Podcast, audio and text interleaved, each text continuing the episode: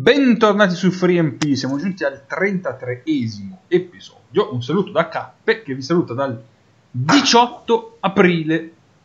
Non vi dico l'anno ancora come la settimana scorsa. Ciao Mago. Beh, quasi ci siamo al 18 aprile, tra l'altro. Eh sì. eh. Siamo solo 10 giorni in anticipo.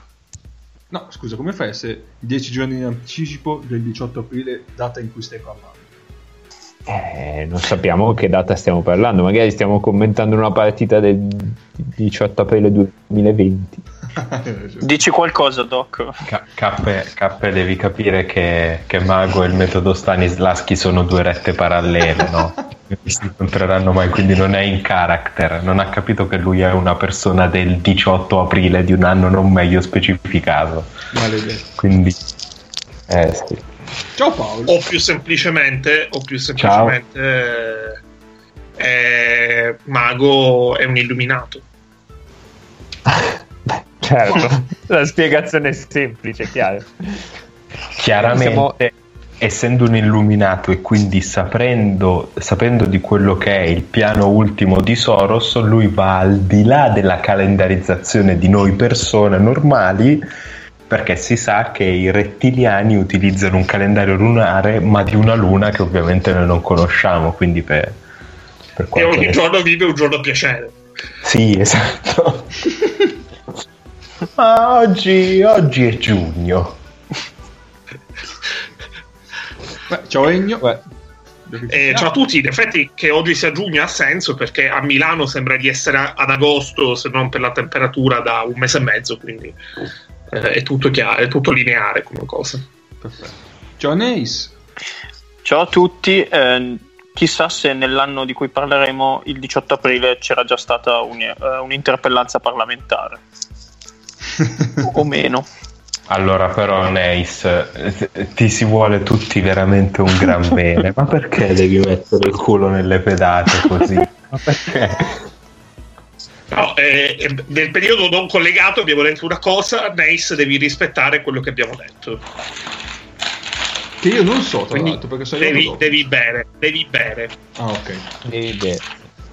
Eh, comunque è il noni della terza decade del germinale.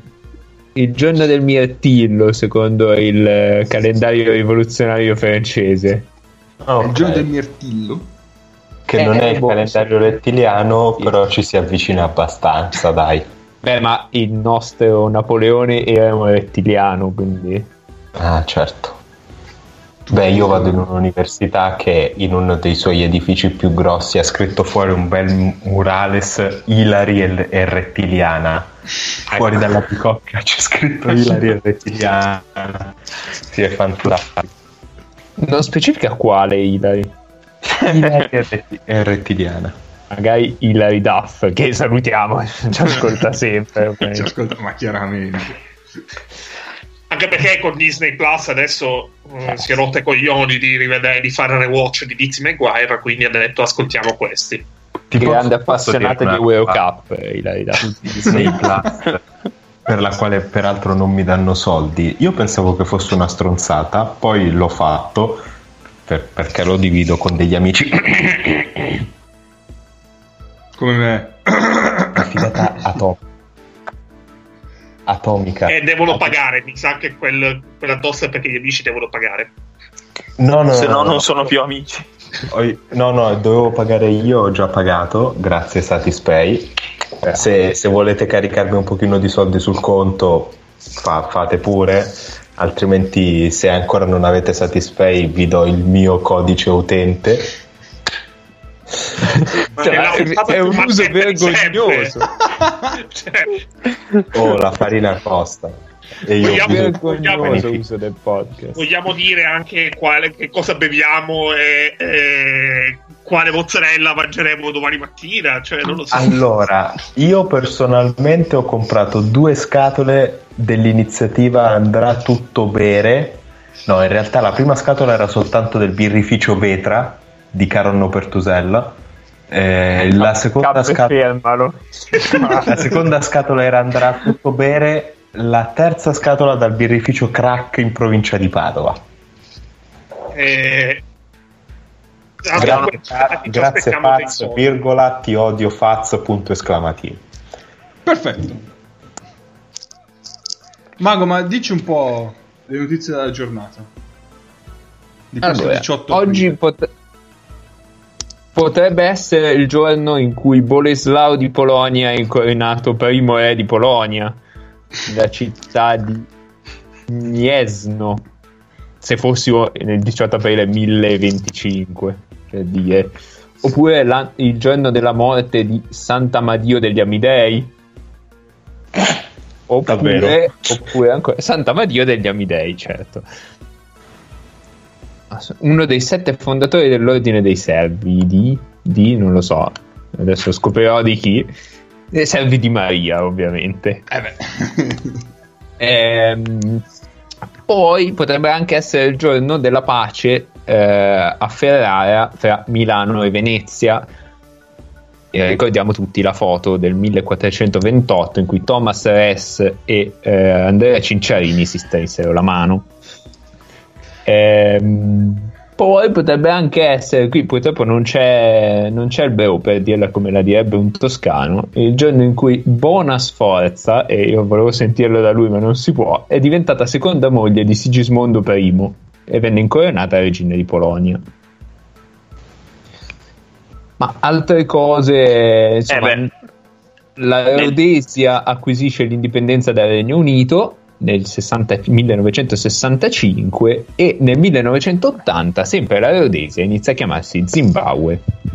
Beh, Poi c'è una cosa che piace tantissimo a Nace, come non dimenticare che nel 2018 il re dello Swaziland ha annun- annunciato il cambio di nome della nazione in Eswatini.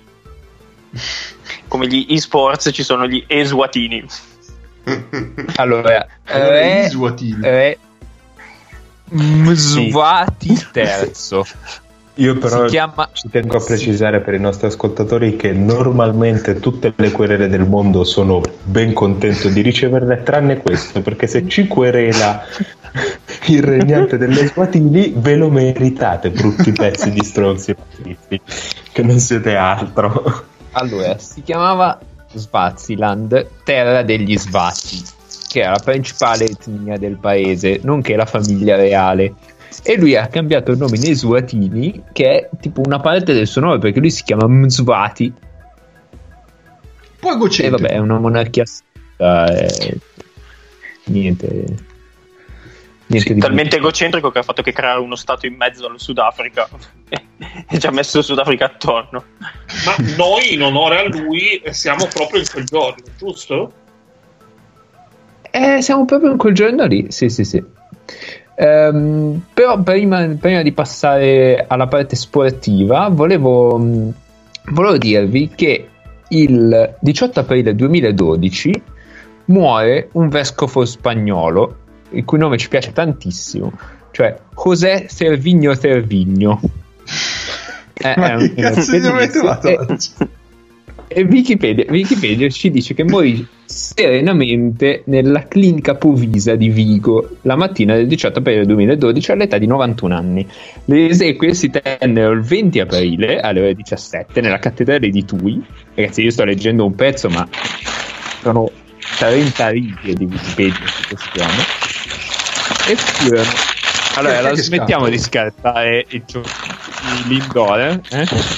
Ancora. Scusate. Quasi finito. Questo è il birrificio talletani. Esatto. E, eh, però vi tengo, tengo a precisare che le esequie furono pres- presieduti, presiedute da Monsignor Julian Barrio Barrio. Eh, ragazzi, Servigno Servigno e Barrio Barrio è una roba incredibile. Oh mamma.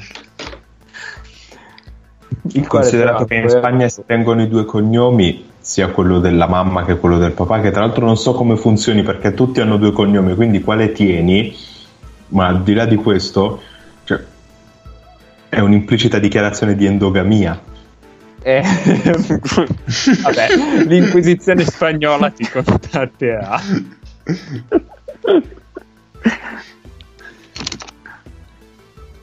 Egno, hai Ok, altre notizie dal, dal 18 aprile? Ma eh, io posso dire. eh, Se non la sai, puoi anche passare, eh? In realtà ci sarebbe la lista dei nati, ma a parte e dei morti, ma a parte Albert Einstein morto il 18 aprile e Matteo Bodiciolli nato il 18 aprile, non c'è granché, quindi eh, No, passerei tranquillamente oltre.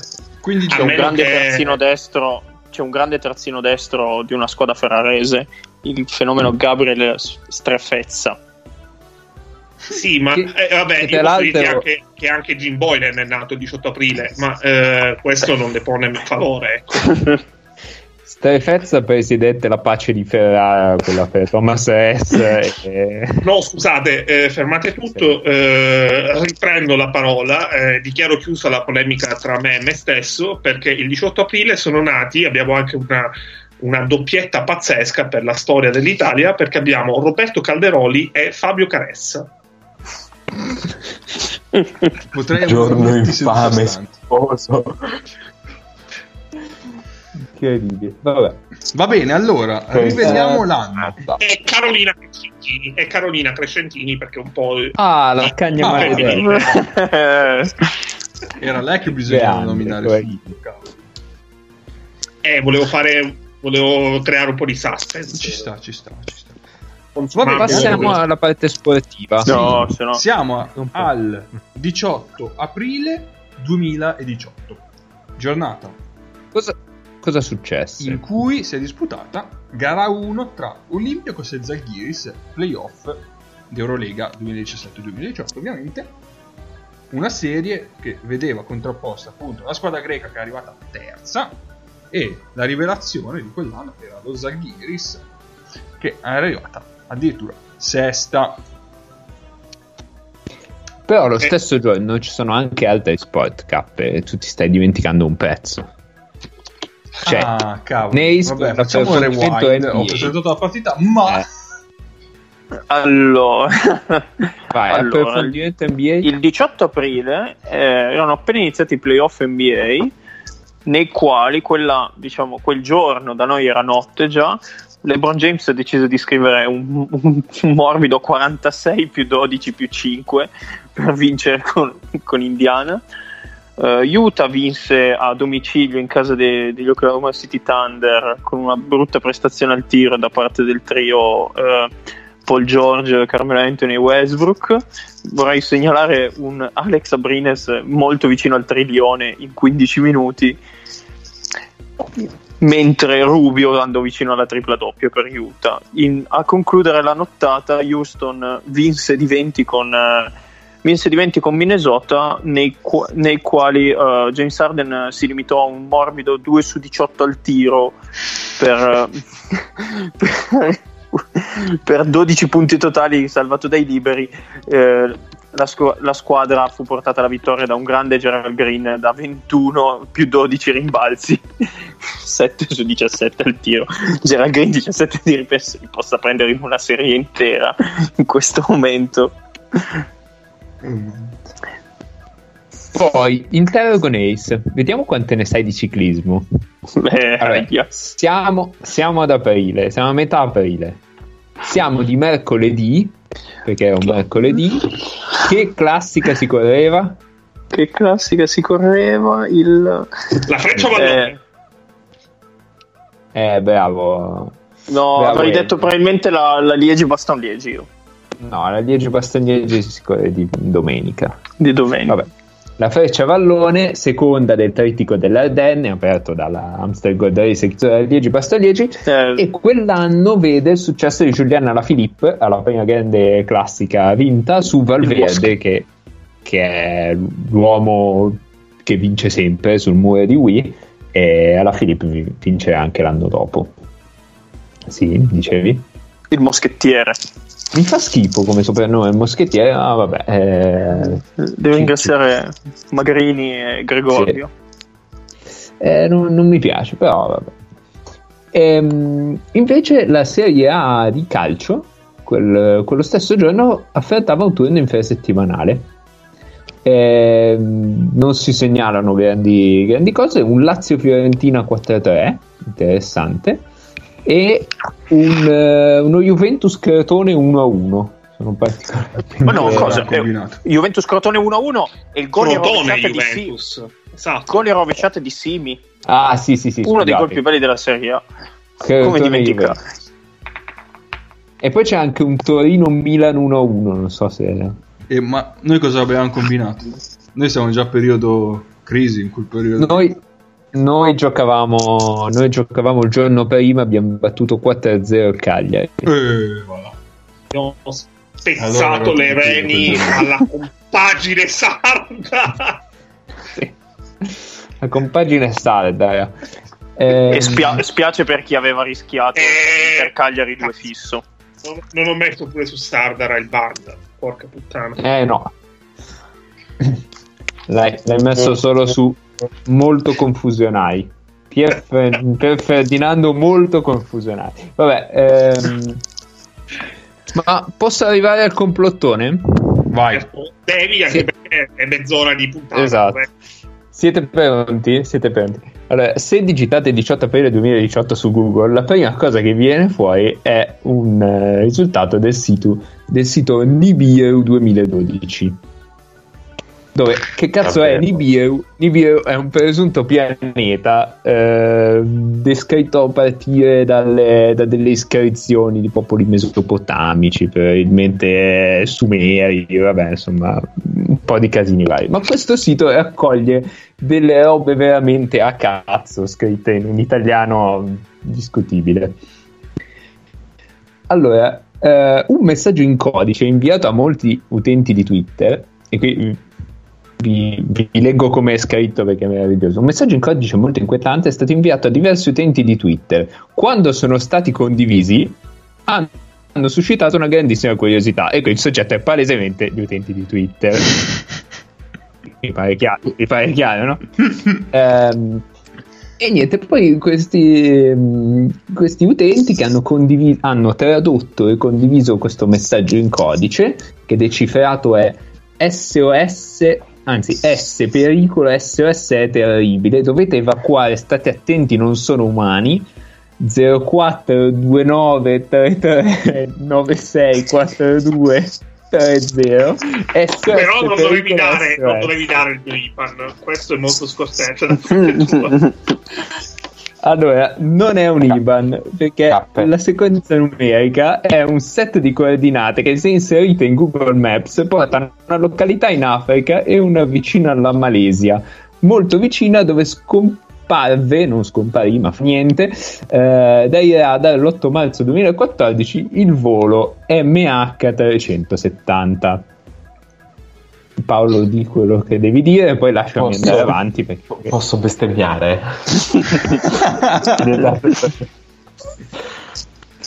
Ah, e poi ti bippa, ti bippa. No, no, vai, cazzo, vai. Allora, Cioè, vai, Drago. la conseguenza è questo ha portato a credere che la registrazione non fosse altro che l'SOS del velivolo dopo l'incontro con un'astronave aliena. Così. Certo. Mi pare, mi pare una grande una grande conseguenza. Ehm, c'è un grande aggiornamento. E poi l'uomo che ha condiviso eh, questo primo mh, supposto sms ha ricevuto delle minacce, cioè qualcuno gli ha scritto in indonesiano eh, cancella il post oppure, mh, oppure ti succederà qualcosa di male, eccetera. E eh, sarà, ehm, comparivano seguenti co- i seguenti codici Morse nel messaggio.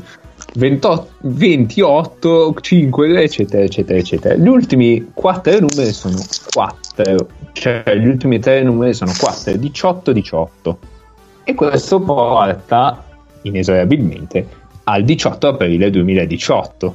Qui- Quindi il giorno in cui sarebbero giunti gli alieni, ehm, secondo alcuni messaggi che dicevano smettila di condividere quello che è arrivato sul, te- sul tuo cellulare oppure arrivano, o altri messaggi riguardo la recente morte di Stephen Hawking, così a cazzo, buttato dentro così. E, mm, tre giorni prima, lo stesso utente Twitter, alle 3 del mattino, aveva un uomo davanti a casa che scattava foto con un grosso flash. Basta, no- non ci dicono altro su questa cosa. E praticamente niente, finisce così. Finisce con un bufala ferrata pubblicitaria. Staremo a vedere. Intanto voi liberate lo spazio aereo. Così. Quello che, eh, quello che sappiamo oggi è che quel non sono umani stanno arrivando. Probabilmente si riferiva allo Jalkiris. E, eh, ed era- il messaggio era stato mandato a Spanulis, però non colse. Mio Dio. Basta, vi lascio con questa cosa. Qualcuno- Paolo, vuoi dire Devo, devo riprendermi un attimo. Sono una pioggia di Allora. informazioni incredibili. Io, Io- non ho parole. Lo so che in realtà il mio parere non conta perché è conclamato il fatto che sia la persona meno rispettosa dell'altrui pensiero che io conosca. Cioè, peggio di me ci sono soltanto eh, dittatori sanguinari e, e i loro aguzzini. Poi per il resto penso di essere veramente la persona meno tollerante del pensiero altrui. Non sappiamo re delle svuatini come si comporti col pensiero altrui, ma Nel caso vi portino in tribunale, io eh, deporrò a favore del re delle Suatini. Sappiatelo. eh. Sei parte civile, quindi. Sì, sì, sì. Eh, però ecco, se, que- se credete a queste stronzate dovete morire. Non, cioè, non, non- non ma sono anche, cioè, rispetto al solito in questo caso sono anche piuttosto serio. Ma pensavo Sì, rispetto a quelli che pensano che esista il 5G ancora. Eh no, per- perché è la stessa razza, è la stessa razza e non, non credo che ci sia una ragione una per la quale voi dobbiate respirare. Eh, io Eh. però vorrei farvi notare una cosa. Eh, la partita va al supplementare. Sì, sì, Eh, lo sappiamo, lo sappiamo. anche TMP adesso. Eh, vi segnalo solo dello stesso autore misteriosi graffi e lividi notturni che lasciamo lasciamo agli ascoltatori la lettura Spoiler, No, no. era il gatto. Finisco, finisco il concetto, io lo so che è un problema mio, nel senso che sono io esagerato e troppo intollerante, però non meritate di respirare, cioè non so come dirvelo. Comunque, sono felice Eh, che Ennio fatto- credo fosse Cavagliauskas quello dei misteriosi graffi e lividi notturni Sono felice che queste notizie abbiano riportato un po' di Paolo di Fioretto su questo podcast. Va bene. eh, Eh, ci volevano gli alieni capito Sì, perché questa quarantena mi ha reso troppo wholesome. È Eh, l'alcol, la quarantena è l'alcol. Mi hanno reso una persona molto migliore. Accondiscendente. Eh, Sì, esatto. Va bene, dai, abbiamo, abbiamo cazzeggiato abbastanza. Direi di prendere quindi il link che per voi ascoltatori lo troverete ovviamente sul post e sulla descrizione del- dell'episodio. Il minuto di partenza è creando 16 un codice internazionale nato eh. Ovviamente Mica- sarà criptato. Sarà criptato quantomeno. eh sì Minuto di partenza 16.10. Voi siete pronti con la barra spaziatrice? Ma Yes. certamente. Allora il mio via. 3, 2, 1, via. E subito... Passa partita. Io la l'avevo... contesa più brutta della storia no. un po' anticlimatico. Eh, bene, visto la terza partenza, eh, dottor Maghini, quintetti. Allora, eh, l'Olimpiakos padrona di casa si presenta con un quintetto normale, niente. Panulis e Brian Roberts sugli esterni, Brian Roberts che non aveva vita lunga ma lo vedrete voi. Ehm, Aspetta, c'è una prima Papa Peter. Beh, grande inizio, eh. ecco, però un po' di collaborazione anche voi. Stiamo a lanciare, stiamo a lanciare consegnati in tribuna. No, no, ma io parlavo dell'Olympicos. eh. No, sono gli alieni. Ehm, Papa Petru e Tilly come, come ali, diciamo, e Milutinov eh, come lungo. Dall'altro lato risponde lo Jalgiris con Kevin Pangos, oddio, ehm, Axel Tupan, Edgar Sulanovas, Ian Kunas e Brandon Davis. Ulanovas Future, Future Olympia. Ehm, vabbè, Non ti Guarda, posso già mandare abbiamo- a fare il culo dopo nemmeno 50 secondi di partita, Ennio, dai. abbiamo i telefoni sotto controllo. Il signore che ha chiamato prima è già stato tenuto. K prendi nome e cognome. Prendi noi. E è E... interessante notare come in questa stagione Jasikevicius partiva con Tupan e Ulanovas insieme. sì, ma tu pan che porta su palla non è bellissimo da vedere. Eh, ma perché c'è contro Spanulis. Sì, sì. Stancare un po' di Tra l'altro, dettaglio, dettaglio è quello interessante di motivo. questa partita eh, è che le due squadre giocarono l'ultima partita di regular season pochi giorni prima e, e tra l'altro l'anno dopo, ovvero la scorsa stagione, questa stessa partita fu la partita che sancì l'eliminazione eh, dalla corsa playoff di fatto, anche se non matematicamente, eh, dell'Olympiakos eh, e eh, diede un ulteriore impulso alla rimonta dello Zalgiris. Quindi questa in teo- è come se fosse diventata una specie di rivalità nelle ultime due o tre stagioni.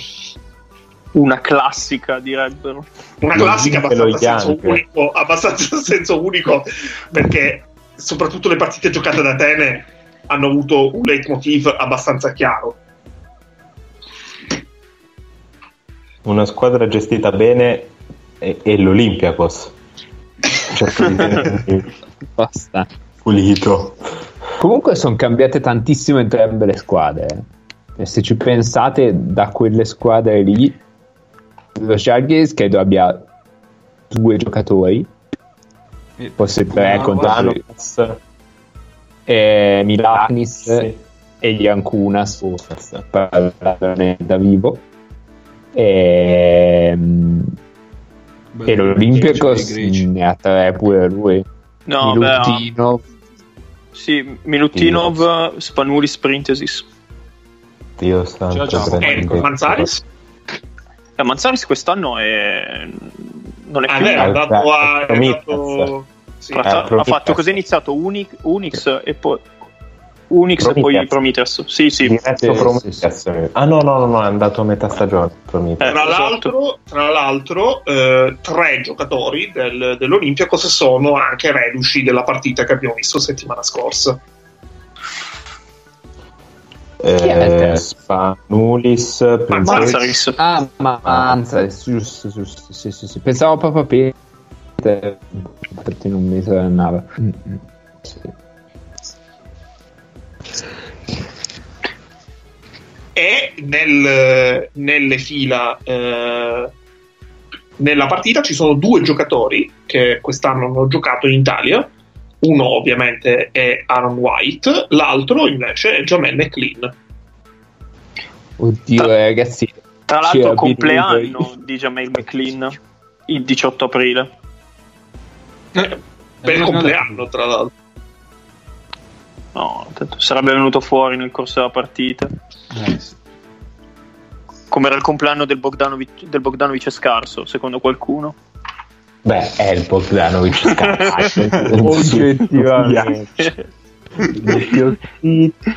Intanto eh, la cosa che eh, ci sono tutta una serie di in questi primi tre minuti e mezzo abbastanza orrendi eh, di un primo quarto che sarà in realtà molto a trazione dell'Olympiakos a un certo punto ci sono delle cose che tipo tutte le osservazioni che abbiamo fatto settimana scorsa sull'attacco in pick and roll di Spanulis che abbiamo visto non al suo meglio in questo- questi primi tre minuti Pensavo in questi ultimi tre anni. Sì, beh, il, il blocco zipper per Spanulis per prendere la palla c'è anche qua, anche a sei anni di distanza rispetto alla partita che abbiamo visto mercoledì scorso. Zipper pick and roll si, chi- si chiama Spanulis. Ormai. Ma Paolo, è l'anno del, di William Goss, cioè? O mi confondo? No, è l'anno dopo. No, l'an- l'anno dopo c'è Nigel eh, William fucking Goss. Perché William Goss 2018 fa Al fi- Partizan. no, è al Partizan Al Partizan. 2017 fa finale in Serie A. sì. Sta E- mettendo a ferro e fuoco la baliga. Tra l'altro ricordiamo anche quelli che erano gli altri tre quarti di, di finale eh, del, del tabell- del- di quell'anno, di cui ben due erano- hanno fatto parte del nostro tabellone eh, di Euroleague Madness. Ricordiamo che questa serie l'avete votata nonostante fosse stata indicata come testa di serie numero 6, quindi l'avete voluta voi, shit. E lo stesso giorno Chi lo sa? Esatto, lo stesso giorno eh, si è giocato gara 1 tra Fenerbahce e Basconia con una vittoria in controllo del Fenerbahce, mentre il giorno prima si sono giocate, si sono giocate due partite abbastanza strane, ma c'è un- una roba che non, non saprei come definire, quindi non definisco. Ma, i capelli di, ma i capelli di Beno Udri o questa roba di Tupan? No, No, no, no. Entrambi. Sì, sì. Lì è quando il Questa giocatore... roba di Tupan è Tupan. Cioè, Lì è quando il Vai, giocatore Carpe. decide adesso gli faccio l'Eurostep. Ma lo decide tipo sulla riga da tre punti. Poi non, non importa se dopo arriva un difensore sul lato dove vuoi fare l'Eurostep. Tu lo devi fare a quel punto e ti vai a schiantare. io me lo Sì, ma immagino come adesso gli faccio l'inganno della cadrega. Sì, il problema è che poi scopri di avere davanti Spanulis e sai che non ti fischieranno mai fallo a favore. Mai. Nel frattempo dicevo c'è le già Manzares per Pangos. Eh. No, E beh, eh, Brian Roberts ha fatto tre falli sì. in tre minuti. Diciamo che Brian Roberts ha subito questa capacità meravigliosa di Pangos di non chiudere mai il palleggio. Cioè, Pangos è uno che non strappa e attacca mai. Cioè, il, il pallone in avanti nel palleggio, un palleggio spinto, non lo fa praticamente mai, però non chiude in maniera categorica il palleggio per nessuna ragione al mondo e Brian Roberts l'ha presa in quel posto per questo non l'ha tenuto mai nella vita fondo Manzaris fa fondo E, e Spanulis libero a centro area a cercare. Queste, pa- queste passi, eh. Eh, forse all'epoca sì. Penso anch'io. Vabbè. Dicevi Ennio No, delle, infatti delle altre Invece gare no, invece no, è pulita. Sì, sì, invece è pulita. Nelle altre gare ai quarti e quella di, di Panareal E- Oaxaca, è la gara, gara, uno. gara 1 di Pana Real col massacro del Sì. Panathinaikos, eh, poi torna Sergio Lull e la serie va in tutt'altra direzione. E gara 1 di una serie che eh, io avrei voluto onestamente vincesse perché eh, invece no. Eh. quella tra Zesca e Kimchi perché è stata una serie molto divertente eh, e, invece, e invece no Vabbè, A parte che probabilmente di sinceramente. Kinky avremmo visto, avremmo, visto, avremmo visto gara 4 con il 36 di Fed e il finale rubato eh, dal Sesca clamorosamente. Ma io preferisco questo Hai comunque. votato bene. Intanto Sì, l'altro, Davis- dicevo prima questa partita io non l'avevo vista ai tempi, quindi vederla è, è anche più bello per certi versi. Ah, ha fischiato fallo.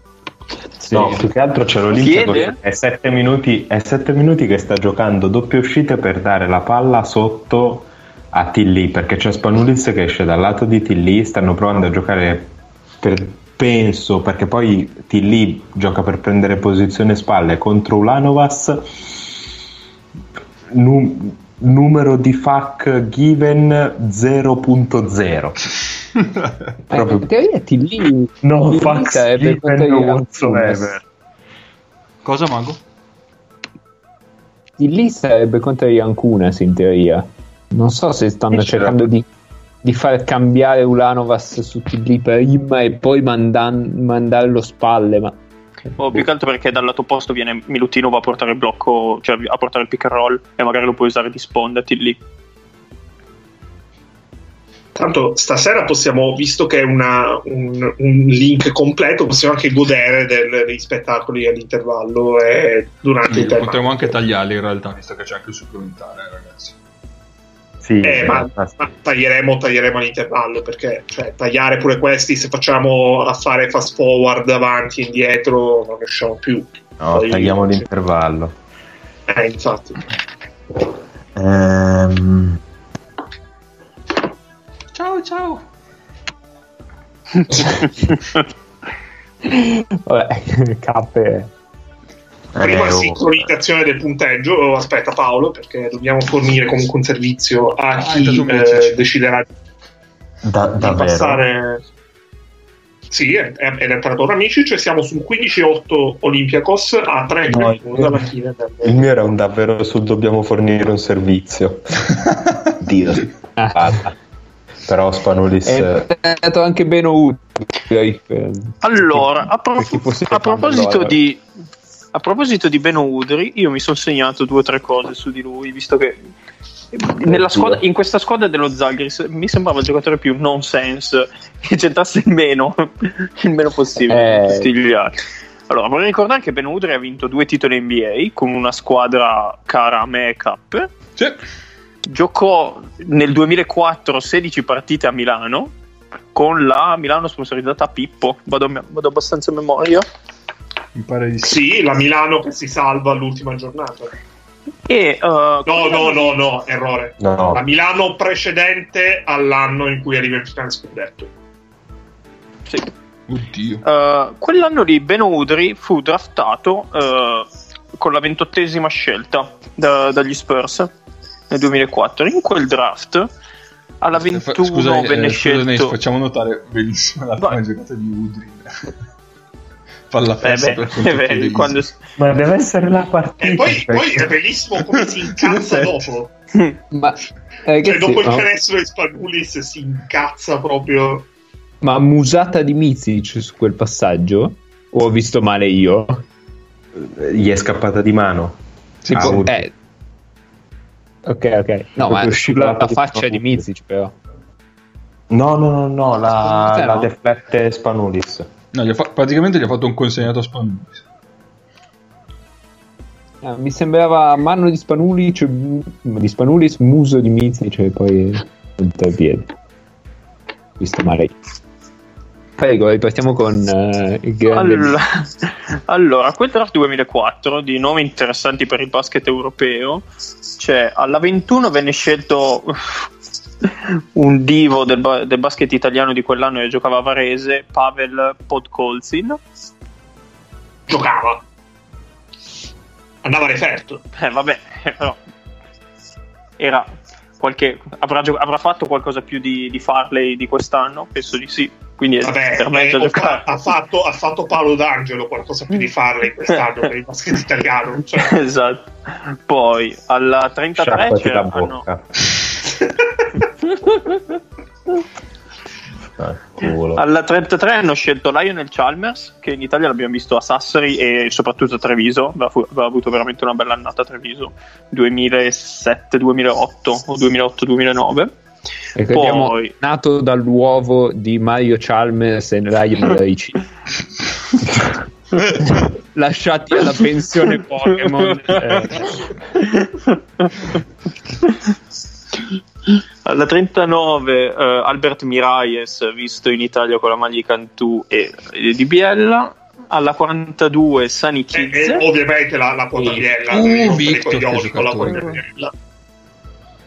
ovviamente Eh, ce n'è anche un altro quindi con la quota Biella. Fai conto, Ennio. Oddio Alla santo. 86 c'è, c'è il nostro uomo, no, Ieremko, Ieremko draft 2009, no, no, no, stai tranquillo.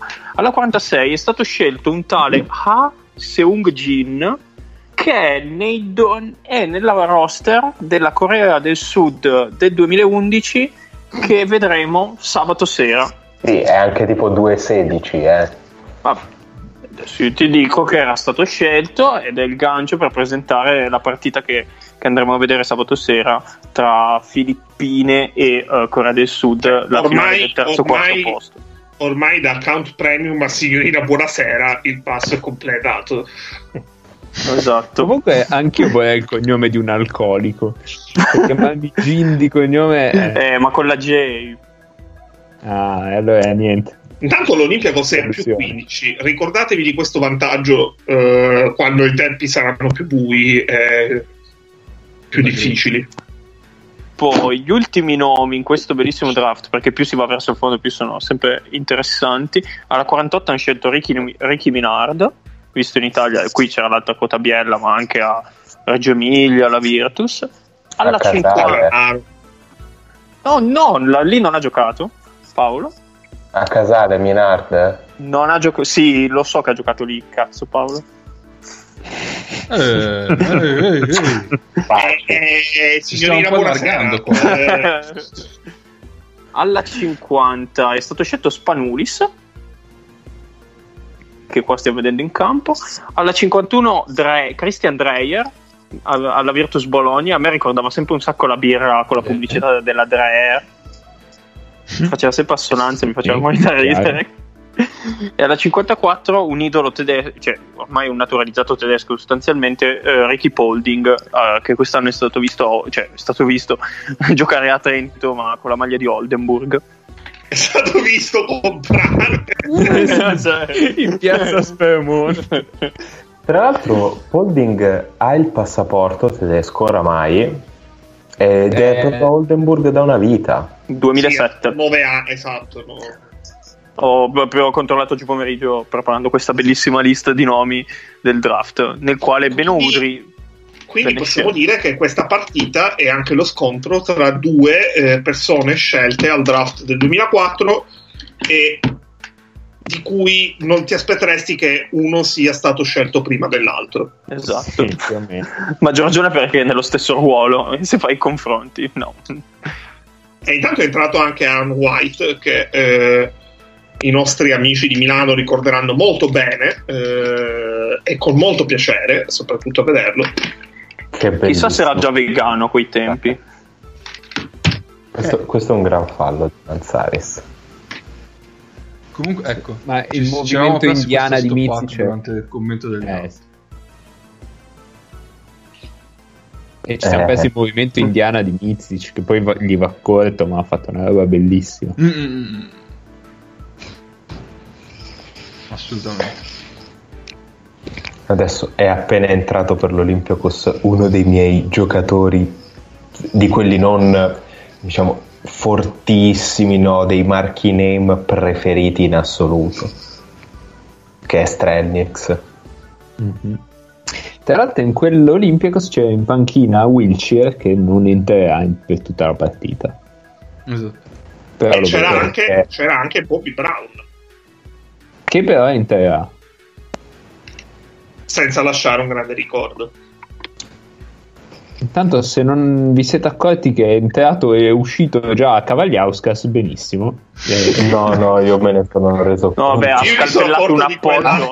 Eh sì, ha tirato un paio sì. di legnate. Ragazzi, quell'anno Cavagliauskas sono andato a controllare prima perché mi ricordavo quella partita, non mi ricordavo contro chi fosse. Contro il Pana, non so se è a, a Oaxaca o, Oh, in casa, fa 21. Ragazzi, 21 di Cavagliauskas. Tra l'altro però qua Cavagliauskas- ha preso bene, eh. Cavagliauskas nostra- che sostituì Kyle Hines a Veroli. Fun fact. Minchia.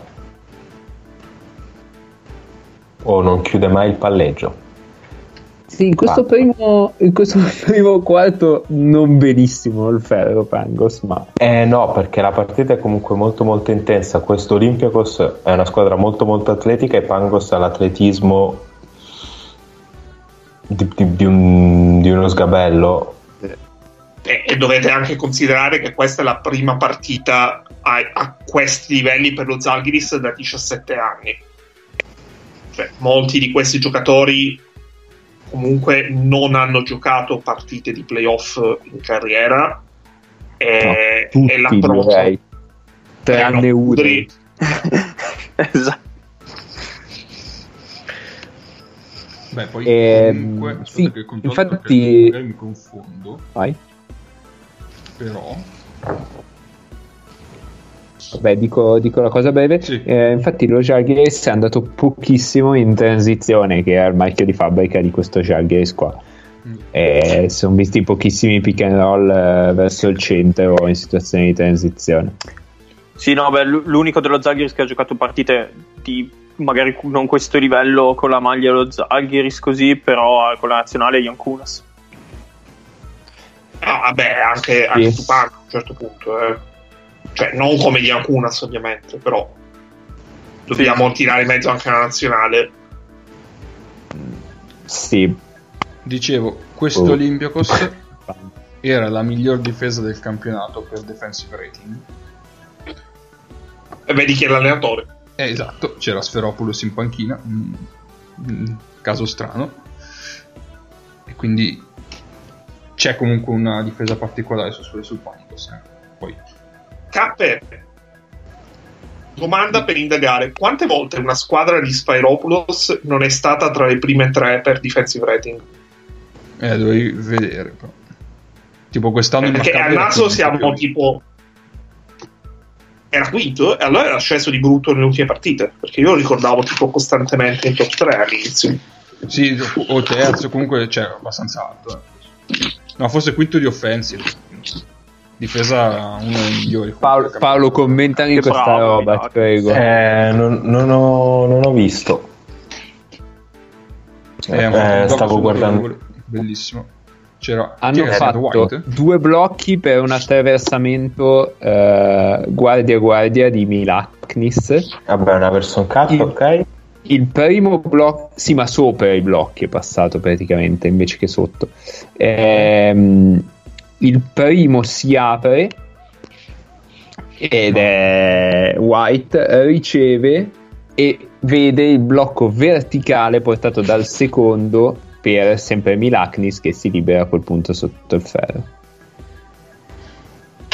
Intanto abbiamo anche il primo cameo della partita di Holly Stonson, che è eh, prodotto del process di Seminchi, che quell'anno fece il suo debutto eh, in Eurolega, ma anche la sua unica apparizione in Europa nel resto della carriera.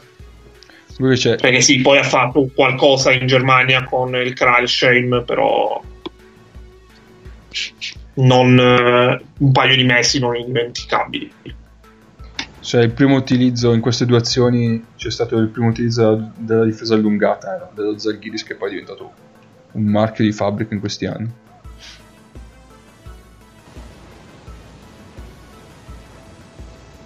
Sì, a maggior ragione con Spanulis fuori, questo quintetto comunque è grosso del, dell'Olympiakos. Eh, però anche quegli altri, guarda che Eh sì, altri perché- sono grossi. Certo, certo. Udri, Udri Mizic, Milaknis. Poi magari sei un pochino più piccolo con, eh, eh, con Davis, Davis, che però sì. è un atleta di un certo, Però- Eh, esatto. certo Sì, tipo. sì. Però comunque contro McLean, quindi non, non lo soffre più di tanto in questo Ma momento. l'assistente di Jasikevicius è Songaila? No, no, Oh, non te l'ho visto. Mi pare di no, ma non mi L'assistente ricordo. di Jasikevicius è Songaila. Beh, comunque la difesa dell'Olimpico sugli esterni in questo momento, cioè Manzari Strelnieks, so, se non sono la miglior coppia in difesa Eh, di sì. tutta l'Eurolega, ci andiamo Confermo. Paolo. E Enzo Gaila che poi l'anno dopo eh, va a San Antonio per diventare player development coach, cioè que- la stessa posizione che a Phoenix a Riccardo Foris. Petaktare in transizione con Jasikevicius incazzato per questo attacco di merda e la conseguente transizione difensiva. Ma Più soprattutto forse per la secondo me transizione per la difensiva. eh, Sì. Eh il no, tiro alla però, fine hai fatto uscire dal Sì, blocco sì. Milaknis. no, però se tu mh, tiri o meglio continui a muoverti senza palla nel mentre costruisci quel tiro per bene, non fai una transizione difensiva così merda. Ok. Cioè, quello il- Nessuno si è alzato di là, credo. Cioè, nel- sul lato di campo opposto al Esatto. nostro. Esatto. E quell'anno lì Jasikevicius tra l'altro prestava molta attenzione, ma credo anche quest'anno adesso. Però quell'anno c'era il microfono negli spogliatoi e prima di ogni partita diceva loro sono un grande team ad andare in transizione offensiva. E quindi al sedicesimo grande o quindicesimo grande squadra ho capito che non gliene fregava un cazzo di quanto fossero forti gli altri ad andare in transizione offensiva, voleva che i suoi difendessero, non pigliassero neanche un canestro. Sì, sì. Quindi più o meno. Ma chiaramente tutti gli allenatori di pallacanestro ti dicono no, la pallacanestro è un gioco di errori, bisogna tollerare l'errore e quant'altro. È tutto vero, e, e- eccetto quelli veramente, veramente scarsi, in questa cosa ci credono tutti. Il problema è che tra il crederci e n'esserne consapevoli e il comportarsi di conseguenza ci passa Eh, veramente tutta l'adrenalina della partita. Eh, sì. Adesso qua, poverino, su questo canestro di Printezis, Brandon Davis è inciappato. Vaffanculo, pezzo di merda, che cazzo inciampo? Come ti permetti? Devi muoverti. Lato debole, figlio di puttana, lato debole. Poverino, è, cioè, è inciampato. Oddio, qui però è arrivato su un pallone su cui Poi non sarebbe dovuto arrivare. Uomo normale, eh. Metti, e qui Mamma. Mizic ha fatto una difesa, cioè su quella roba là il tempo Brandon Davis lo prende perché Mizic riesce a Sì. tenere praticamente tre palleggi Sì, e poi sì, mettendosi di fianco allontana molto dal canestro, cioè fa una grande e bella difesa. Ma metti caso che quell'appoggio entra, no? Vaffanculo Vassili, che cazzo fai? Devi stare davanti, davanti, pezzo di merda. Ci sono degli allenatori che fanno così. Eh, quella di Mizic è una difesa ipercompetente, però nel momento della partita una cosa del genere, vaffanculo. È sbagliato, però lo si fa comunque. E beh, come quando, Eh, come, come quando, caso che non ho nulla da dire. Eh, come quando Eh, tu costruisci il tiro migliore del mondo, poi la palla non entra, allora si dice eh, la difesa ha difeso bene, quando in realtà magari è l'attacco che ha giocato bene e la palla non è solo entrata. E viceversa. Sì. Sì, c'è anche questa cosa qua. Anche se in realtà, ecco, su questa roba qui ehm, mm, gli allenatori no- non si incazzano per un canestro sbagliato. Cioè, Sì, no, io ti dico lato, lato di, chi, di chi la guarda la partita. Sì. Ah, cioè, sì, sì, sì. Sono più le robe in difesa. Cioè, comunque c'è intrinsecamente la percezione che tu ab- possa avere più controllo sulla roba in difesa. Il canestro sbagliato, a meno che tipo non sia un appoggio contro zero, se si sbaglia il canestro non... eh, ci sono quelli che impazziscono, vabbè, ma i normodotati non lo fanno. Comunque, McLean contro Davis eh, sono Mm, i due centri più mobili de- Mm. della storia dell'Eurolega, credo. Sì. E poi sto McLean era... eh, non è il- quello di quest'anno visto a Sassari. Non, è- non era, non era più il McLean di, de- dell'Alba comunque.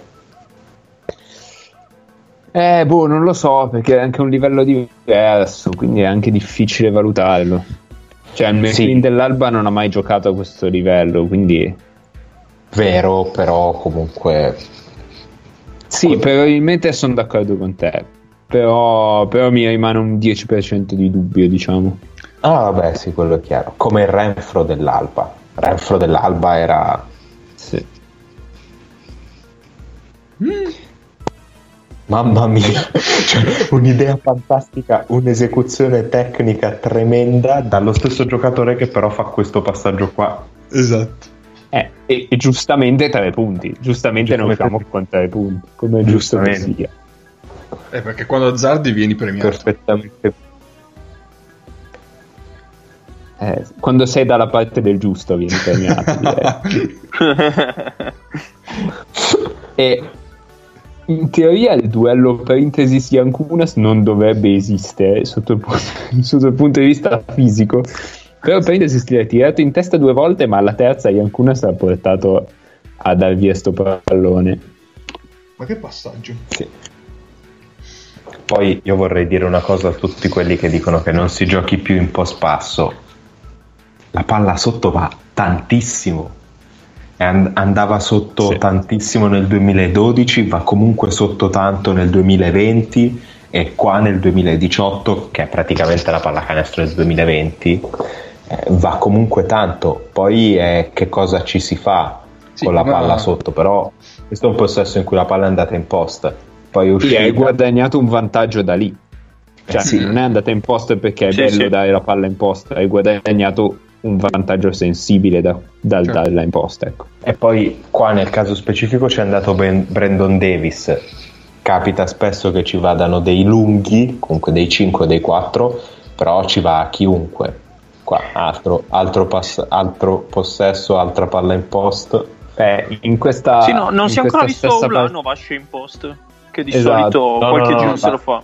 Ha già fatto un paio di possessi di post basso nel primo quarto. Ma ok. In, in questo Jalgiris il gioco per mandare la palla in post a Ulanovas era eh, soprattutto con, ehm, con Aaron White in campo e praticamente doppio blocco alto e palleggiatore che sceglie il lato di Ulanovas con White in angolo. E quindi di fatto si invertivano 3 e 4 si aveva un White sulla linea dei tre punti che comunque è un 4 che contro il 4 può mettere palla per terra tranquillamente e Ulanovas in post basso che contro i 3 eh, insomma io gli darei la palla ecco Comunque, E io penso che quando si dice che non si va più in post è che ormai si. Come, come si vede in queste azioni qua, cioè il post lo si usa per creare vantaggio o anche per trovare de- delle, delle linee di passaggio, mentre eh, vent'anni fa si utilizzava proprio per, per cercare punti e basta. Per tirare. Per Esatto. tirare. Sì, per- Eh, ma perché, poi adesso, perché adesso non ti fa più tirare. Cioè, arrivano i raddoppi se vai in post e, e ci Sì, metti più di due palleggi per tirare. Sì, sì. Beh, in realtà vorresti- se, se non ti raddoppiassero tu saresti felice e contento Vabbè, probabilmente se, se c'è il tiro con certi pulito, giocatori. certo. Eh, sì. E il problema è che non lo prendi perché arrivano gli aiuti. Sì, poi co- comunque c'è, secondo me nella pallacanestro odierna ci- c'è molto più movimento senza palla quando la palla va in post. Sì, Ci sì. sono molte mia, più situazioni. Ci sono molte più situazioni di gioco che prevedono palla in post e poi si muove Sì, chi sì. ha passato il pallone o che cosa. Secondo me, vent'anni fa, per dire una cifra a caso, non, non c'era, non c'era tutto questo movimento senza palla. No, perché una volta che arrivava al 100 in post tutti erano fermi perché aspettavano che lui prendesse il segno gancio. Sì. Beh, ma secondo me parte sempre da, dai raddoppi e dagli aiuti. Cioè, se, il- se la difesa non aiuta sul post basso, tu ti puoi muovere quanto vuoi, ma è difficile trovare un vantaggio. Sì, puoi fare un blocco, uno split eh, sul lato opposto, puoi avere un minimo vantaggio, ma mm, la vedo Uno abbastanza split, uno difficile. split per, per i, per i non, non addentri è uno scambio. Sì. O, o un blocco puoi decidere anche di Sì, fare sul sì. lato opposto. Però di fatto se, se non aiutano tutti i giochi tu uno contro uno e, e ci sono anche poche linee di passaggio perché i difensori sono esattamente sulla linea di passaggio e sono fra l'uomo e il canestro. Cioè, essere fra l'uomo e il canestro e essere fra l'uomo e la palla è la stessa cosa.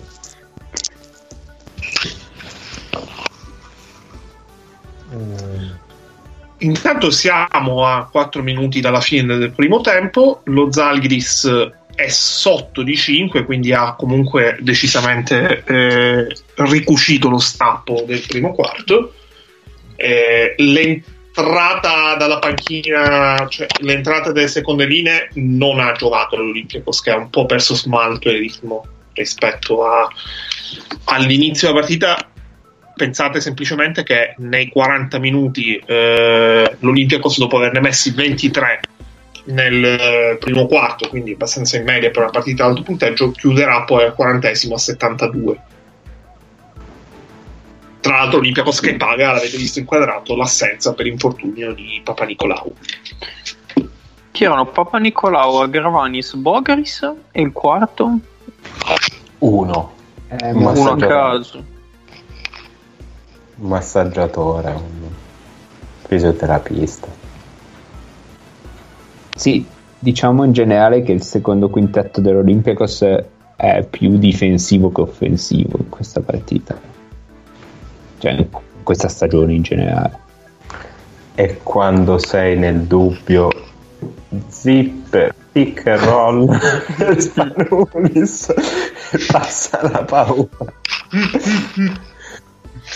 Ce- Ce ne sono tanti salse, invece di uno zipper puoi giocare una specie di finta doppia uscita, come in questo caso, lo puoi fare per un pick and roll laterale o per un pick and roll centrale. Mi sembra di essere Baba di, di Forrest Gump, no? che elenca I tipi di gambe. Usare i gamberi.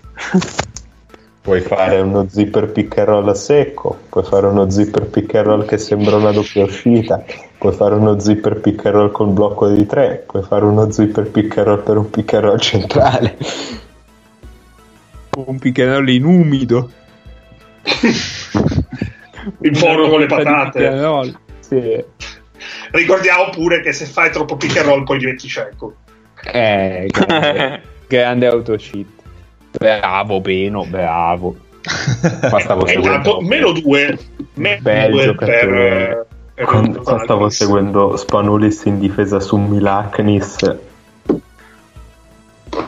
E, e tra l'altro l- il- l'attaccare e il difendere sui blocchi lontano dalla palla vi- visto quello che sta facendo Spanulis su Milaknis è veramente a chiapparella cioè veramente nascondersi se tu hai una squadra under 13 under 14 non dico che fai giocare ad acchiapparella però quasi bene o male stai facendo propedeutica per le doppie uscite gli stagger. Perché davvero cioè è quello. Cioè, metti Spanulis. che uno dei tuoi diventa Spanulis, così sai già come difende. eh sì. Cioè, no è acchiapparello. Cioè guarda Spanulis su Milaknis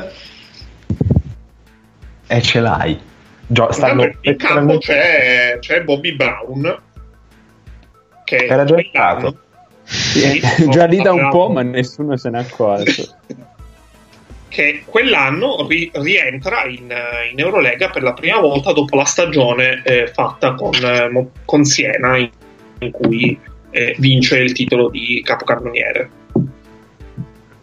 aveva sparato una partita da 40 da 40 esatto. Quello che prima di Larkin fu il record eh, pareggiato Bravo. e condiviso Di che Before Larkin. Apple. Eh, sì. Esatto. ma apriamo l'angolo Larkin sì perché poi ri- che il- saltiamo l'intervallo Sì. l'intervallo lo saltiamo perché così sfruttiamo il mio gancio Bravissimo. Anche perché se volete posso fare dei culi, dei culi inquadrati adesso. E onestamente, con rispetto, so che Shane capirebbe, eh. Ma immagino di sì, immagino. un, un mese di quarantena, capisci anche a me Shane. Cioè, io normalmente Su- non mi abbasso a questi livelli, però la carne è debole eh, ed è un fottuto un mese di quarantena, anziché... C'era una inquadrata prima che aveva un tatuaggio orrendo, però. Ma Proprio- saranno cazzi suoi. Vabbè, Eh, l'angolo non Larkin, l'angolo Larkin è andato con le ballerine dell'Olimpia, questo possiamo fare niente. E Allora. Bobby Brown, che tra l'altro arriva a stagione in corso, chiudiamo un attimo la parentesi, Bobby Brown arriva a stagione in corso da Houston, dove aveva iniziato la stagione precedente e, chiu- e eh, aveva- era arrivato la stagione precedente aveva iniziato questa. Ha fatto un po' il pare- percorso tipo pare di James? Non a spara Houston, una partita incredibile. No, a, a Olympiacos. Eh, diamo un'occhiata. Io ricordo tipo 25, una cosa Allora, nelle sei partite di regular season, Bobby Brown segna 17 punti complessivi, genere. tirando 4 su 10 da 2, 1 su 15 da 3, Uno su qui. 6 su 9 da- ai liberi, 9 assist, 4 perse, 11 falli commessi, in un totale di 71 minuti. Nella Eh, serie, nella serie eh, Bobby Brown non giocherà gara 4, nelle prime eh, tre gare fa 3 punti totali in gara 2 e in 15 minuti totali di gioco. Dica sì, acquisto azzeccato. Sì, sì, sì, grande impatto. Poi, Beh, poi l'anno dopo gioca due partite al Manal Bale, ragazzi. eh, fatevi due E domande segna, per, per il motivo Aspetta. per cui non l'abbiamo più visto in Eurolega dopo quella segna 11 contro Torino. Un saluto a Torino. Ho paura, ho paura di averla vista dal vivo quella partita. E 18 contro Malaga. Un saluto No, perché era in casa. era in Ah casa. no, ok. Ah no, quando- a Torino c'era Bronson Koenig. Ecco. Ricordiamo Però quello che poi verrà della- licenziato per essere un ciccione. Bene, andiamo, andiamo con l'altro che mentre, mentre Minutino e Lunetta Sì, sì, per apriamo- due tiri liberi. Apriamo l'angolo Eh, e un lunetta, è, è in lunetta per un fallo che ha fatto lui. Ma infatti, cioè... Perché questo è non sembra, ma se lo guardi Apre bene è un fallo di dire, Sì, "Dai, sì. allora Poi, scrivi". poi dopo e c'era Jasikevicius in fondo male. che diceva com'è possibile. E No, ti spiego che cosa sta stava dicendo. Adesso te lo dico io che cosa stava dicendo Jasikevicius. Sti arbitri di merda non capiscono un cazzo del gioco, è evidente. Cioè, guardalo, Cristo Santo, che fallo di quell'altro andate a fare in culo tutti, pezzi di merda. Più o meno sì. Più o meno è questo, È il karma, il karma, il karma, caro. Di White. partita che precisiamo è arbitrata dai signori Lottermoser, eh, Perez e Pastusiak. Però Vabbè, prego, prego Larkin. Larkin, così ce lo leviamo dai coglioni. Aspetta, ma, ma Perez Alex? No, Cosa? Perez Miguel Ah. Angel. No, che... No, perché insomma... Le, le Tanto qualità- tripla di Spanulis che rompe il pari. Allora, perché nel nostro bracket, come diciamo settimana scorsa, come abbiamo detto anche in questa puntata, nelle prestazioni singole ha vinto l'Arkin con quei 49 punti che è il record assoluto in Eurolega, segnati contro il Bayern Monaco. Eh, Tra l'altro, cinque- a sorpresa, eh, non si aspettava nessuno. Eh. Vabbè, eh, 5 su 7 da 2, do- 10 Eppure su 12 sceso in da 3, campo, che è sceso in campo. No, forse no. Non è il record di triple segnate, no? A a 10 è il record pareggiato, eh, però eh, minor numero di errori, quindi sì, è il record. Ah, ok, ok, ok. E un, un tondo 9 su 10 ai liberi. Vabbè, una partita...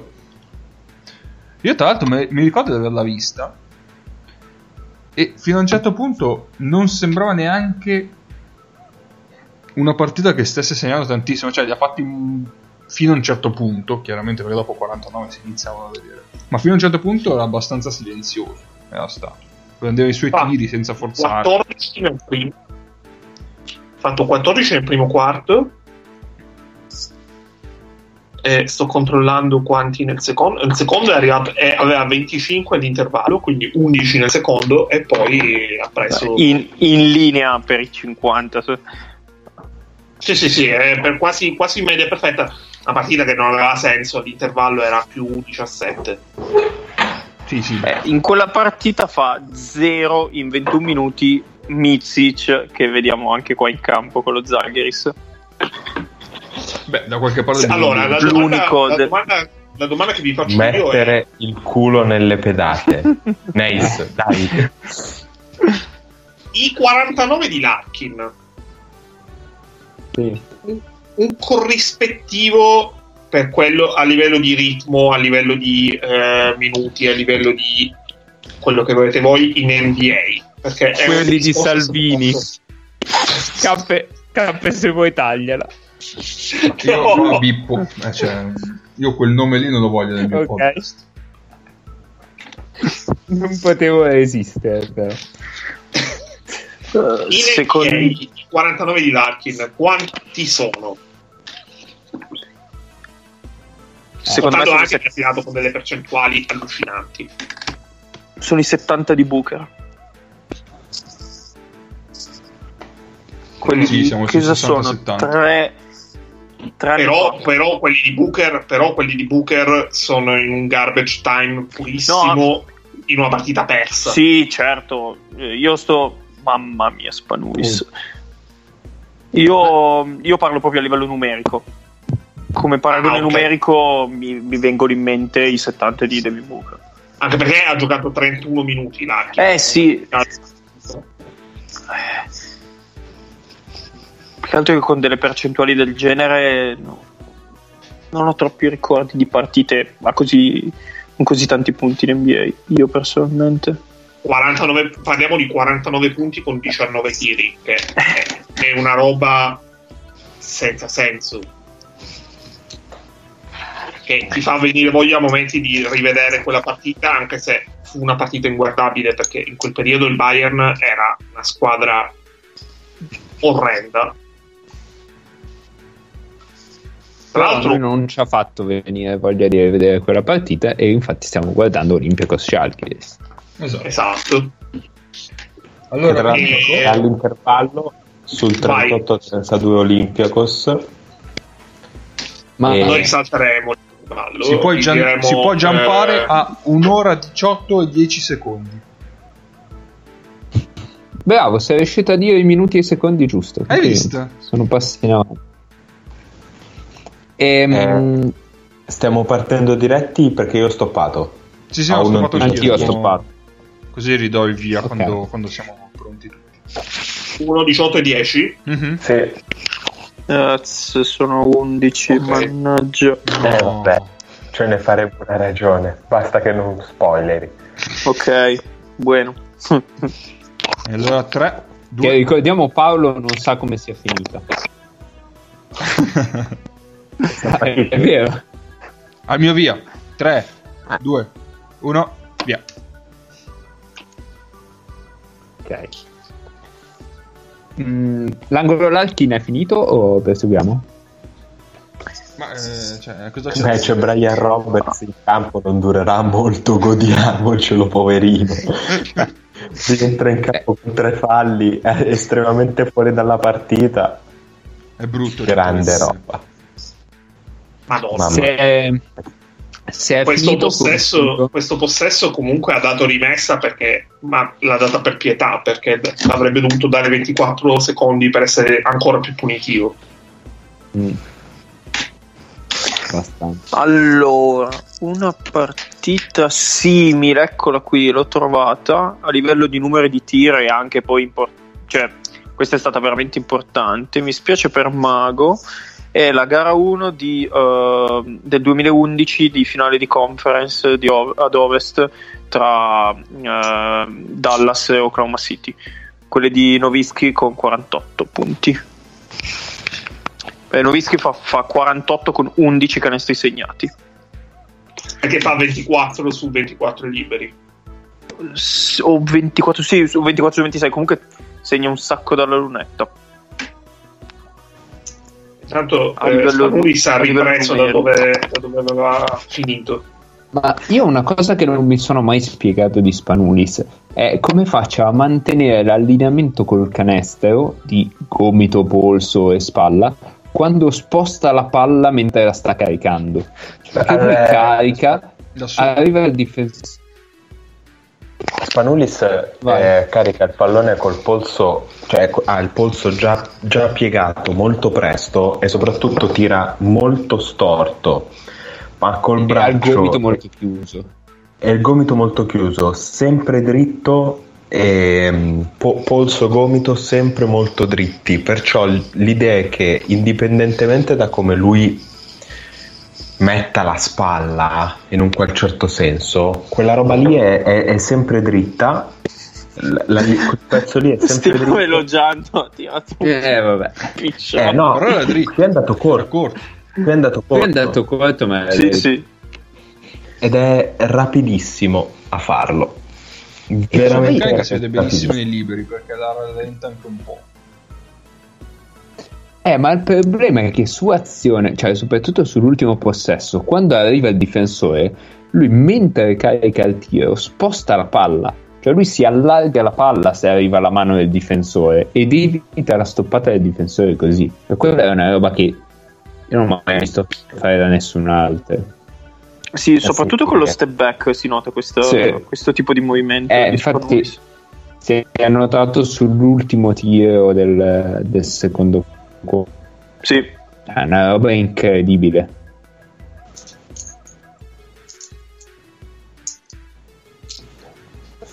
E qui ha cagato una palla in mezzo alle Sì. mani, non so Poi come- Milutinov è un rollante allucinante perché Eh. di questi passaggi qua li prende tutti e rolla col tempo giusto, cioè ha tante velocità in cui fa questo movimento. sì, è, è una qualità che apprezzo sempre io nei lunghi, la, la capacità di ricevere sempre questi passaggi corti, eh, brevi, che non è scontatissimo. Ci sono tanti lunghi che hanno, quando si dice che ha le mani di pasta frolla, è perché sono, sono incapaci a ricevere in movimento, in corsa, questi passaggi brevi che ti fa il, che ti fa il, il playmaker o comunque il, il passatore con la palla in mano. Sì. Ma non hanno dato questo canestro? Mi sa che hanno fiscato fallo prima. Ma davvero? Dai, Eh, lo so. dai. Oddio. Insomma, Questo Paolo è il Dai. fattore campo, azzi- eh. Questo è proprio il fattore Iasi l'ha presa bene. Se la prende bene Iasi io sono tranquillo.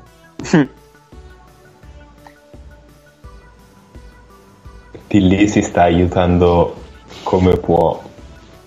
Eh, quindi, insomma, fallo di ingroppaggio. Di lì che comunque è un giocatore onesto, il fratello a Gonzaga, sfigatissimo con gli Madò, infortuni. sei stato sfigato. Ma è un giocatore mamma mia proprio bravo bravo bravo Eh, c'è da capire se esce quest'anno o si fa l'anno da senior lì a Gonzaga.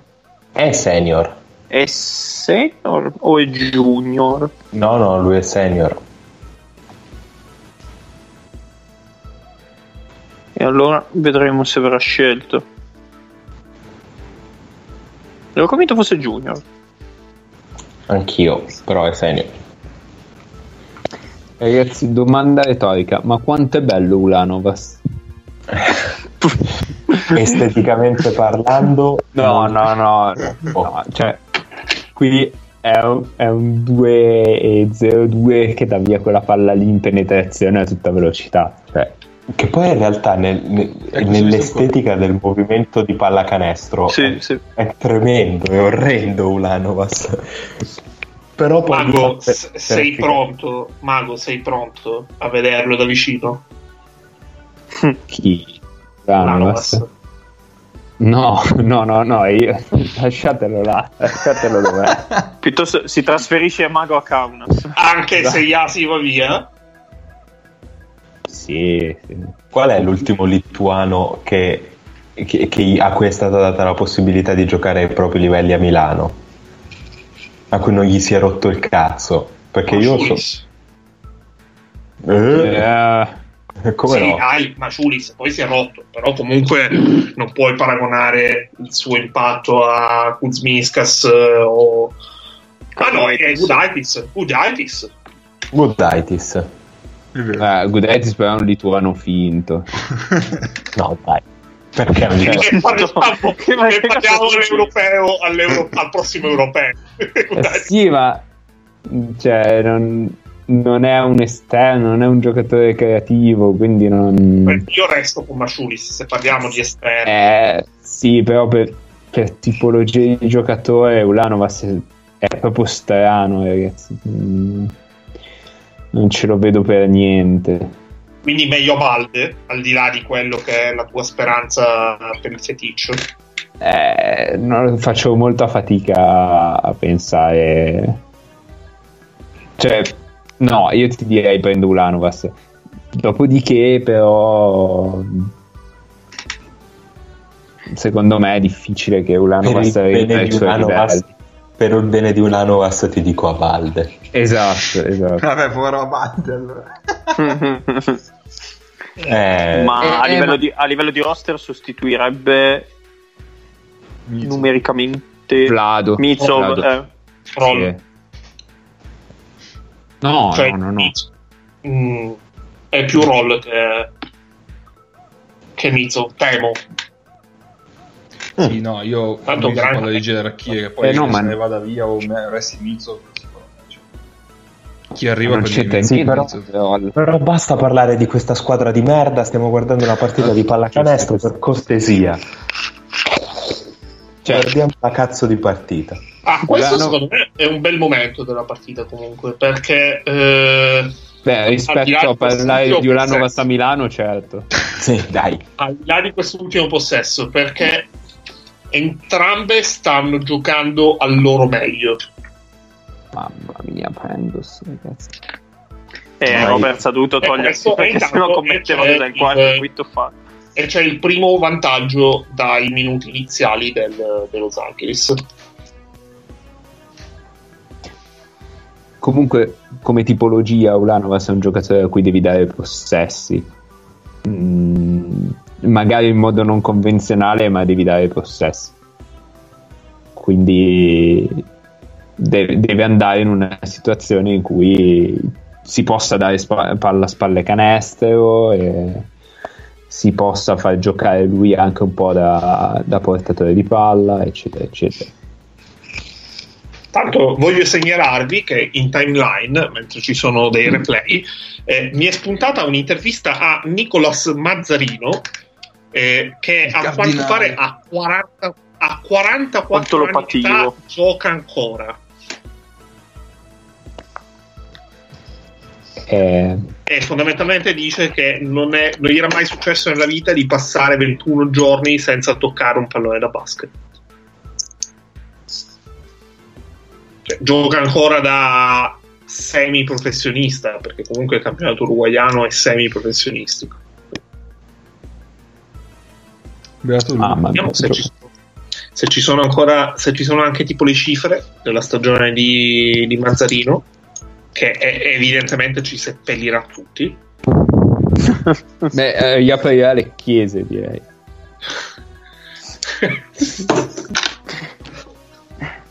Titolo. Vediamo come... Cazzo, mago.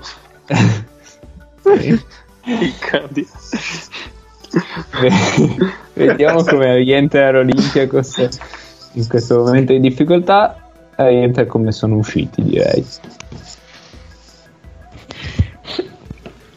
E comunque il, momento buono dello Jalgies coincide col trovare un po' di ritmo in, in transizione, non è un caso.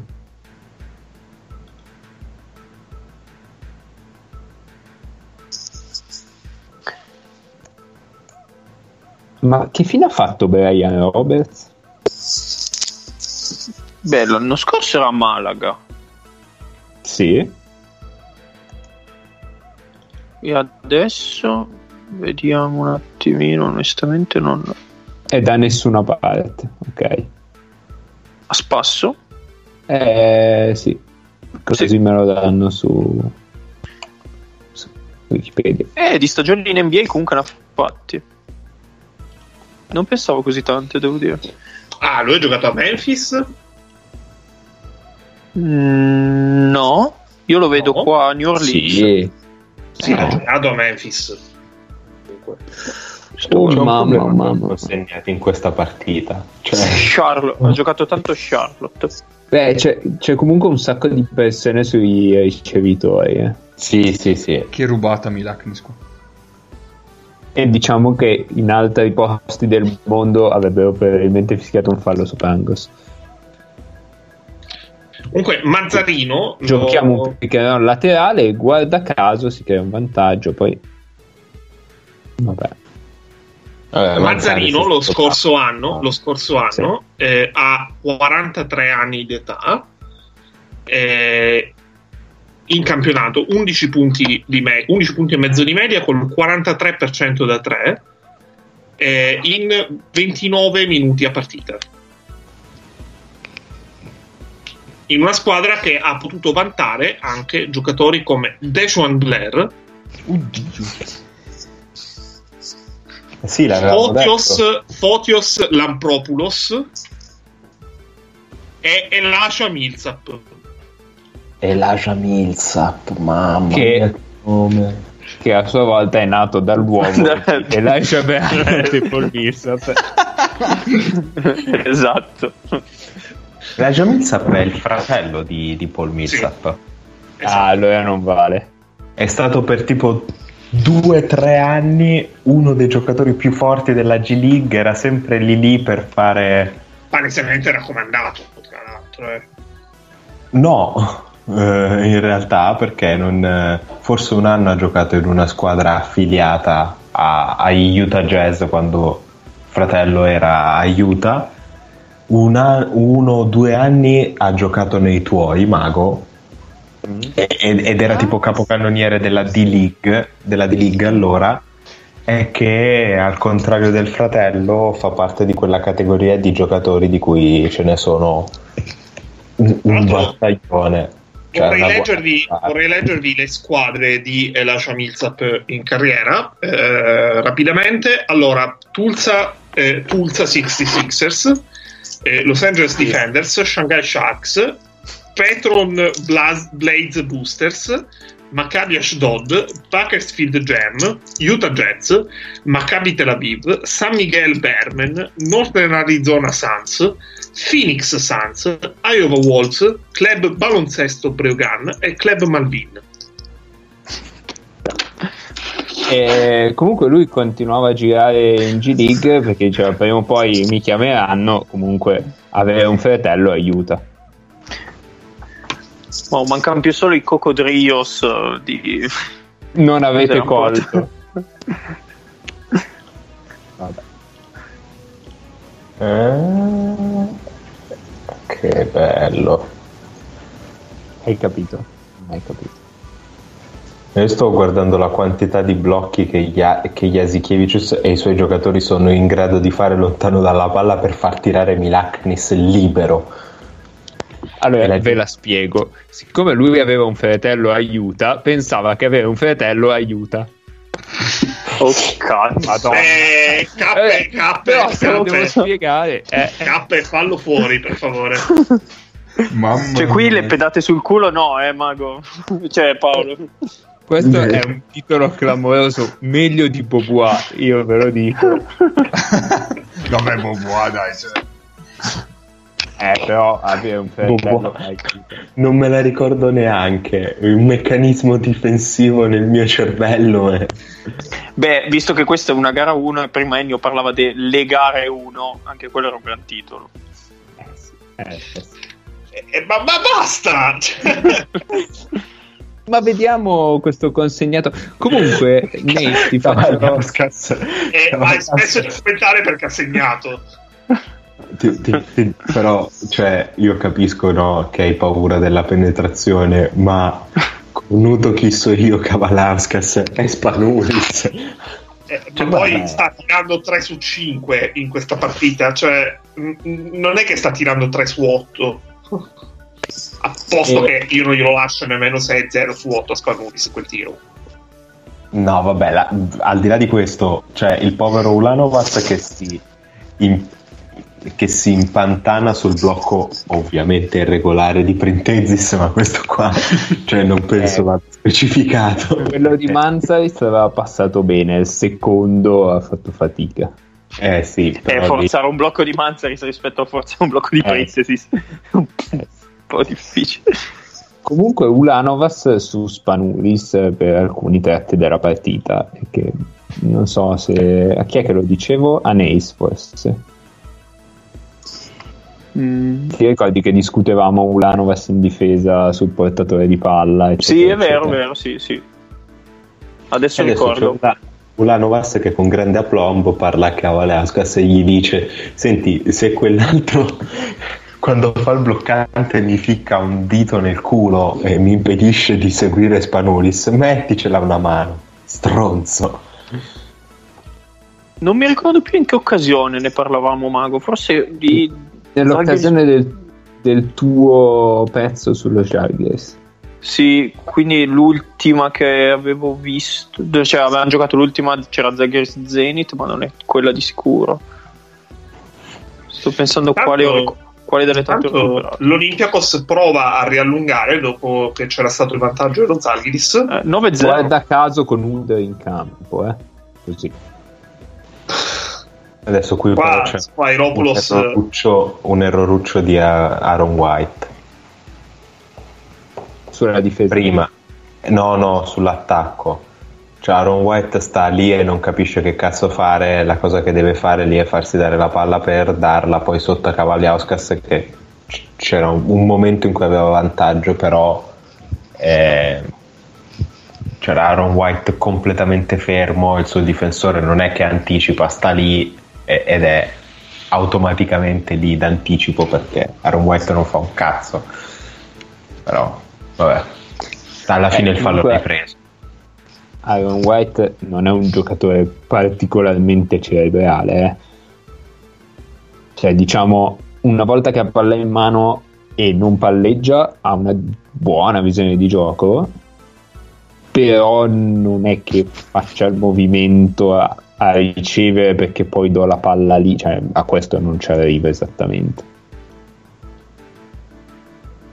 Ha tante altre qualità, tipo andare in balzo offensivo come un ossesso, come una palla di cannone. Kavalauskas comunque dimostra di essere un bimbo sveglio perché appena ne ha avuto la possibilità su un pick and roll ha detto sai che c'è io faccio show andate tutti a fare in culo. È stato anche bravo Eh, l'ha fatto anche bene. Eh, ma Cavaliauskas credo che abbia il baricentro abbastanza basso, cioè ha le gambe abbastanza corte, quindi è, è tutto sommato rapido nei movimenti, nei movimenti di, di gambe. Laterali. Sì. Questo lo aiuta su, sugli show difensivi. Comunque Tupan è stato tumulato cheat in fondo alla panchina. eh. Non c'è neanche più in panchina, non, si vede più all'orizzonte. A confronto Kejeli nella finale del 2012 aveva giocato di più. Esatto. che Geli è stato chiave messo quella trip. Ragazzi, non c'è nella panchina. Cioè, sto vedendo Sì, varie sì. inquadrature della Sì, panchina. del- l'hanno inquadrato adesso.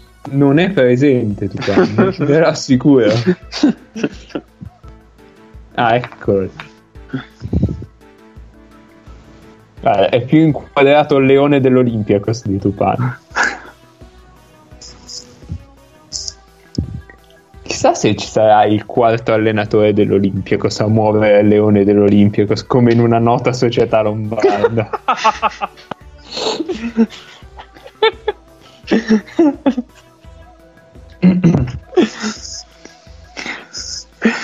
Qui ma- Paolo poteva ritrasformarsi Paolo in non un vecchio risponde. audio. esatto. Non ci fosse solo la quarantena. Qui. non, non- non vi cago nemmeno Eh. Però qui Madonna, si può dire che è verticale. Si può dire che è verticale. Dai, sì è dritto su. Qui è quasi, Vabbè. Che- quasi questo Printesis sia che prova il. È quasi Printesis che provoca il contatto. vabbè qua, qua vai sempre a favorire l'attaccante Sì, certo. Perché è O l'attaccante che crea il primo contatto e poi continua ad andare avanti e lì ti viene da, da fischiare fuori il difensore. Se fischi. poteva, fischiare. Vuoi fare una roba figa, non fischiare.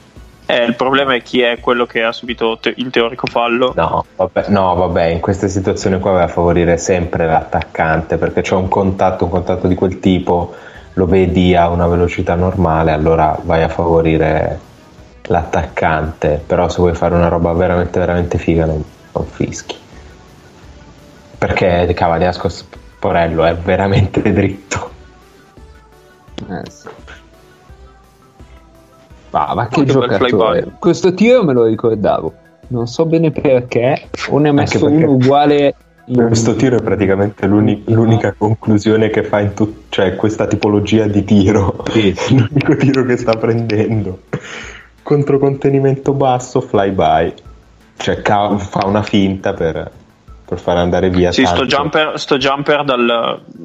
Cioè, jumper, questo tirettino dalla media l'ha sempre avuto Benudri. Per aprire un attimo una parentesi su Shane Larkin, vi rimandiamo anche al eh, meraviglioso documentario che ha fatto l'Eurolega appunto su, su Larkin, si chiama In Shane. Oddio. Questo è peggio di me, sì, però. Eh. no, è vero. Mago. No. No, vabbè, peggio di me no, però voglio Eh. dire, considerato che loro sono l'Eurolega e io sono un cazzo di nessuno, Comunque, sì. Vorrei dire una cosa a proposito di documentari eh, fatti da Eurolega, ma magari non, non live. Quello di Torino, quello di No, no, no, no, no. no. mamma mia, Mamma, oh mamma. ha recuperato dopo Qui- aver fatto show. Ma credo che abbia recuperato 5 metri nel momento in cui quell'altro si è alzato a tirare. Quell'altro che è McLean, cioè non è il primo piede che passa. Eh, ma chi è che sta svitando una bottiglia da tipo 10 minuti? Svitando Nessuno. una bottiglia. No, anch'io, anch'io sentivo una borraccia, avrei detto. Però. Io in una qualche maniera strana, forse battendo il piede. Oh. Io sto usando il mouse al massimo. No. Madonna. Mamma. Dove è arrivato? Uh. Neanche al sì, tabellone, eh, proprio guarda. sulla mano gliela stoppata. Eh. Cioè, Mettendo a rischio la vita di Milaknis, peraltro, che se è ritrovato lì sotto, ha rischiato rosso del collo. E siamo alla fine del terzo quarto, con eh, l'Olimpia posta avanti 56-43. Eh, avete voluto fare i guappi con i complotti alieni. Vabbè, eh, ragazzi, cioè, era molto meglio di questa partita. Intanto segnalo a Paolo che eh, nella giornata di eh, domani su Eurosport Player Domani, Eh. domani eh, 11 Giovedì. aprile, aprile 2000 2020 o domani 19 aprile? Ah, domani, domani è il aprile 9 no. domani è il 9 aprile 2020 Sì, sti cazzi, uguale. c'è eh, la partita tra Stati Uniti e Jugoslavia dell'Olimpiade 96 eh, su Eurosport Player dalle eh, 15 Ci posso pensare. Vedo, Quindi vedo- una Jugo con Danilovic, Giorgiovic, un po' di roga. la Jugo campione d'Europa in carica. E la finale, quella finale la trovate invece sul canale della FIFA, la finale contro la Lituania. Una partita molto molto molto bella l'ho vista l'altro giorno quando l'hanno caricata. Eh, perché dopo il discorso che avevo fatto a Bondollai su Sabonis mi ero reso conto che non vedevo una partita di Sabonis da una vita e mi sono trovato quella e l'ho vista Mamma mia, che squadra la Jugoslavia. Mm. Mi sono ripreso, mi son ripreso il roster, fa spavento. E pensare cosa sarebbe oggi se ci fosse una sola Jugoslavia. Eh, però dillo senza piangere adesso Tassi eh. No, no. Cioè, Ci siamo, ci sono ci siamo collegati con i laghi serbi. ci sono delle ragioni da- per cui la storia ha voluto questo e, e si è versato del sangue, quindi dei rincoglioniti. Pensate cosa sarebbe se giocassero tutti assieme! Oh mio dio! Dovete andare nello stesso posto di quelli che credono al 5G. Ups. Upsi. Cioè, o meglio, non che credono al 5G, 5G esiste. E un virus o non basta- esiste. Chi lo Vabbè. sa? E intanto Iancunas riporta avanti eh, lo Zangiris. primi due. Allora, vi dico che in croato ad affidarsi dice Patak Darko. Così, nel caso Paolo ti, ti servisse un nuovo nome di fantasia, un nuovo alias. Allora, Patak, Patak Darko hai detto? Sì. Allora, co- in Anche questo forse ordine con no, però Darko Patak potrebbe, Darko Patak potrebbe essere il nome tipo di un villain di una campagna di che cazzo ne so. Ma anche, ma anche di un lungo, un lungo 216 con, Con, con delle delle ottime mani- mani, ma con dei piedi. Del 2003. Eh.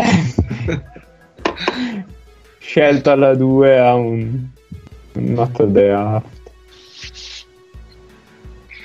Ciao Darko.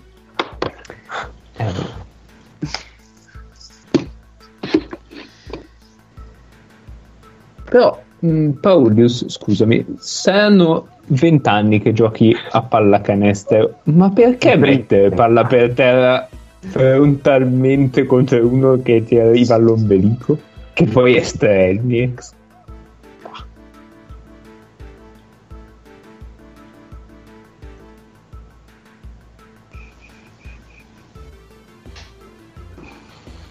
Io lo so che ha appena segnato, ma io non mi uscito per fare close out su questo tiro di Manzaris. Faccio esattamente questa roba qua, cioè l'uomo di Manzaris si fionda contro Spanulis, che, che sarebbe Mizic.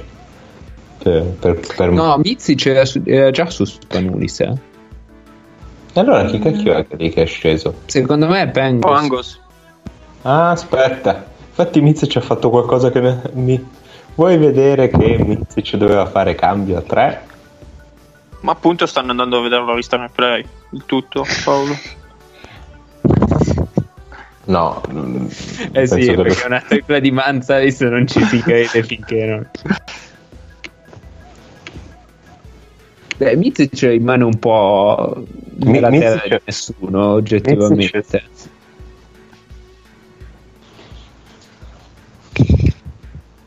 Che cazzo me ne frega di quel- Troviamo un'inquadratura dove si veda bene la difesa dello Tigers, per favore. Mi rivolgo agli arbitri. Che... Comunque noi becchiamo solo partite in cui Manzares fa canestro. Forse perché, Perché il giocatore più forte lo basandoci, sa. sulle... Esatto. basandoci sulle due partite che abbiamo visto, Manzares è un giocatore con l'80% del tiro da tre. quindi- Tra l'altro di tiri anche pesanti. Eh. In declaccio poi non ne parliamo. Eh, cioè, Fallo antisportivo. Mm. Con McLean in lunetta.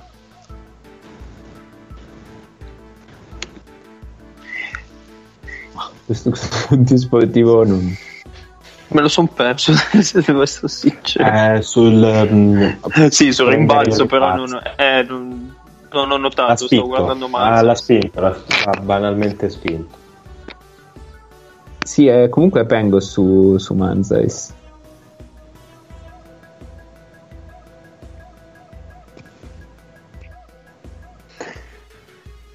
Eh, Brandon Davis dominante, però McLean è in uno stato per cui lo può mettere in difficoltà. Eh, questo è fallo. Sì, prende il cuoio, ma anche tutto il resto. Per più possessi un McLean che difende sugli esterni. Perché a me faceva impazzire. Sì. Sì, sì. Eh, Beh, Appena arriva in The Clash ci dovrebbero essere tanti possessi di cambio, cambio, cambio, Mm. cambio. Vero, sì, sì, sì. Eh, non so se rigioca McLean quei possessi lì. Eh, nemmeno io. E quello è il problema. E comunque, come struttura fisica, McLean non è molto diverso da Ulanovas eh, o, o- anche da Umizic, se vogliamo. Cioè, Beh, bene, Mazzaris. Bel Bene. taglio. Ti sento un po' lontano, Paolo. Sì. eh. Bella sei roba. uscito di casa, sei lontano. No, sì, sì. Ti- va che ti Dai. denunciamo subito. Denunzie querele.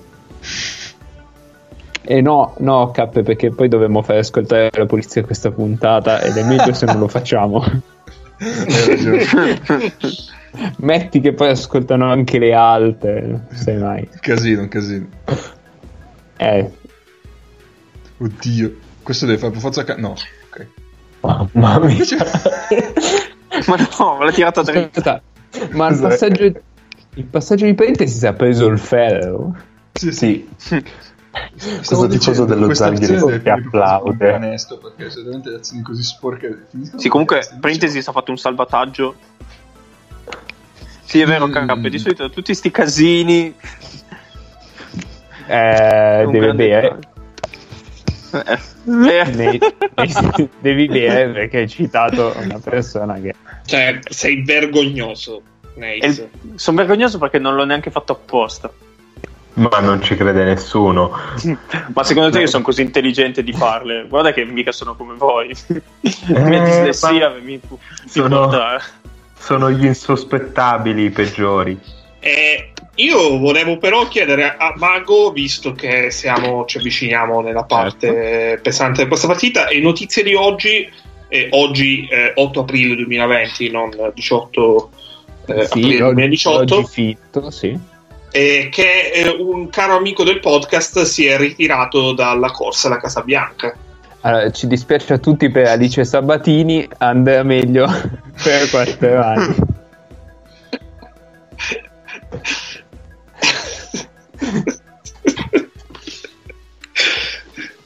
Ciao Bernie. Vabbè. Però adesso Bernie in Sei teoria, la first lady del le- nostro cuore, Alice. le primarie Sì. potrebbe ritornare a- ad avere l'account premium Esatto, giusto, vero.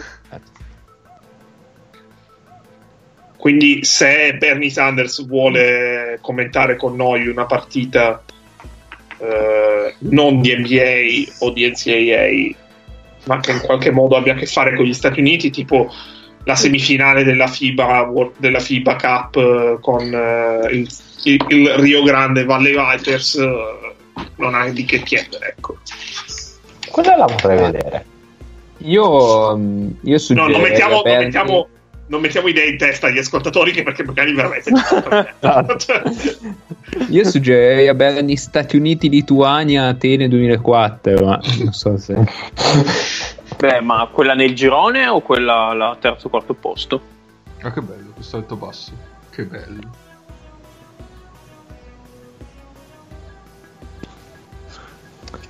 Sai che non mi ricordo. Quella... boh, una a caso. C'è quella nel girone e quella dove Jasikevicius fa il mostro. Sì, Nel è finale. Quella, quella, quella. Perché il terzo quarto posto, cioè, forse gli danno 25 punti. Erano un po' incazzati gli Stati Uniti, credo. sì, gli ha fatto capire, vediamo di non fare minchiate. E niente, i consegnati non ne arriva uno. Hanno messo difficoltà 99 con Mamma mia. però Qui l'hai visto eh, McLean che tenta di cambiare su Pengos e Pengos che è semplicemente l'esterno più forte dell'Eurolega di quell'anno. Sì, Mamma mia. Sembra non chiude qua, eh. mai il. Poi c'è da dire una roba di Pengos che io ho descritto, secondo me ha ragione come un giocatore con l'atletismo di un comodino, vero, però ha una forza fisica nel tenere i contatti. Sospettabile. Eh cioè, Salta salta la gazzetta, però quella gazzetta la salta sempre dritto, indipendentemente da quanto sia grosso e, e in velocità il tizio che gli salta addosso. Beh, qui comunque tiene il contatto con McLean alla massima Esatto. velocità e cambia mano per aria perché va a tirare di destro mentre sta palleggiando di sinistra. Credo con un secondo tempo. dopo, eh. Perché segna ancora dritto, poi cade male. Sì, sì.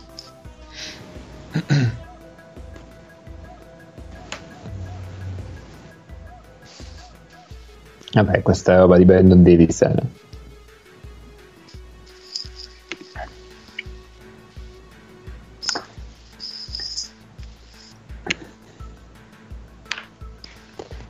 Eh, lo Zagris in partita perché ha pasticciato poco. Sette palle perse, non ne ricordo tante vive che hanno permesso della transizione all'Olympiacos. Forse qualcosa nel primo quarto. proprio. Sì. E poi dopo è andato poco poco in contropiede, cioè sono riusciti a difendere difesa schierata. Senza mai riallungarla, hanno fatto qualcosa a inizio, secondo Sì, quarto. poco. Poi non l'hanno più riutilizzata. Io chiedo a me la dall'altro ricor- lato- io me la ricordo sì. tanto nella serie col Fener, la difesa allungata. Quella Sì, dell'anno, dell'anno dopo. sì. Non so se questa, non so se in questa serie poi viene usata molto o meno. Onestamente. Ah, L'hanno usato un po' nel secondo quarto, ma in forse- effetti l'hanno usata di meno rispetto a quanto mi ricordo. allora, così ha senso, ti direi in gara 2 sì, perché nel quarto quarto sono sotto e di solito la usano quando sono sotto. Eh, Sì, ma allora quindi gara 3, gara 4 magari no, visto che fine Gara sono due blowout. Due blowout. Esatto, gara 3 gara 4 mm, così ha senso ti direi di no. Ehm, comunque mm, l'hanno usata anche durante la stagione quell'anno lì, quindi è una roba che, che hanno in nelle Sì, cose. no, no, cioè, certo. Jasikevičius ce l'ha. Non mi ricordavo a livello di... cioè contro una Eh, squadra quello- preparando. Quello non bene, mi bene. ricordo neanch'io.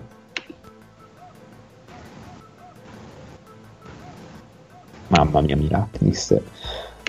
Miraknis che tira tutte le volte uscendo da quel blocco lì e qui legge la posizione del difensore che è Strelnix, è sempre mica il primo che passa e è un fallo.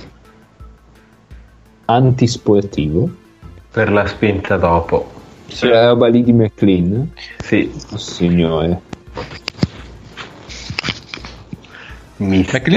Were made. Un dito nel culo in campo. eh. È uno che parla tanto, ti istiga. Sì, sì, penso anch'io, sì. È comunque un fischio che pesa abbastanza per il momento della partita.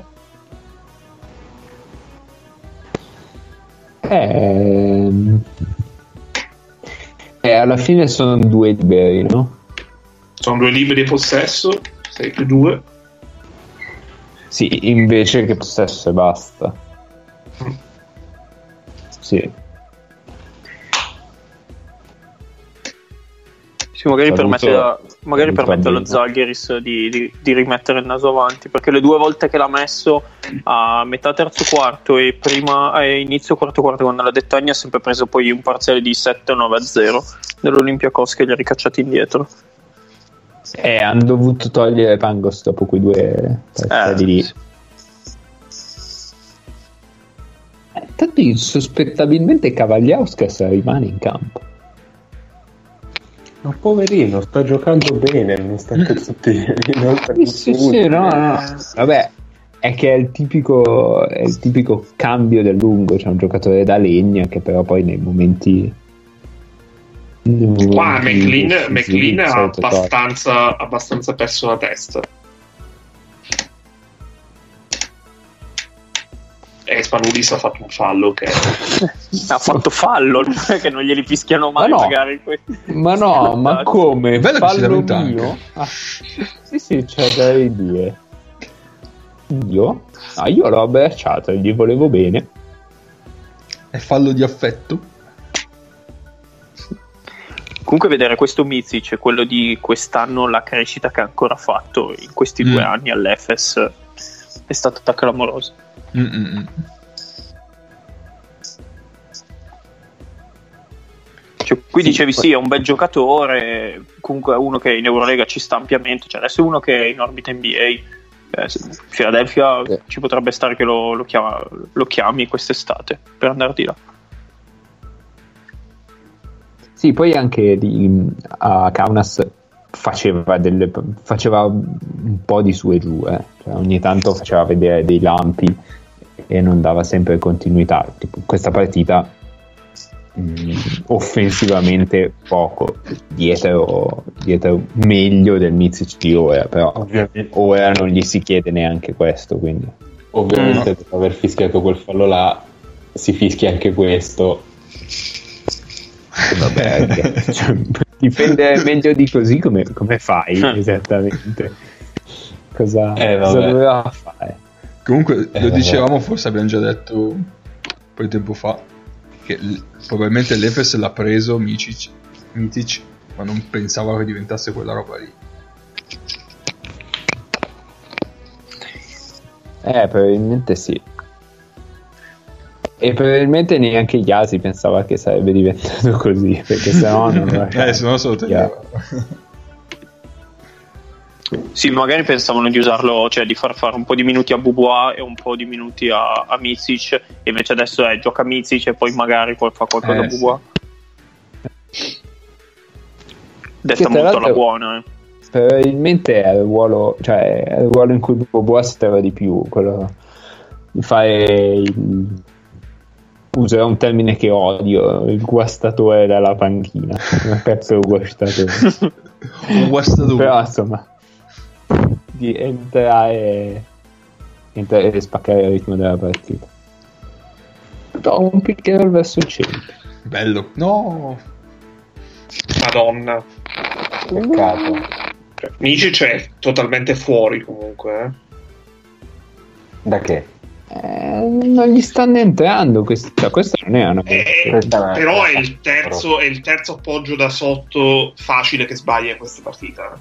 eh, Beh, oddio, Cioè, vai è anche finta sfiga, Printesist. vai anche sfiga, però Ma mi sembra che, che acc- tenda sempre ad accelerare il movimento in questi.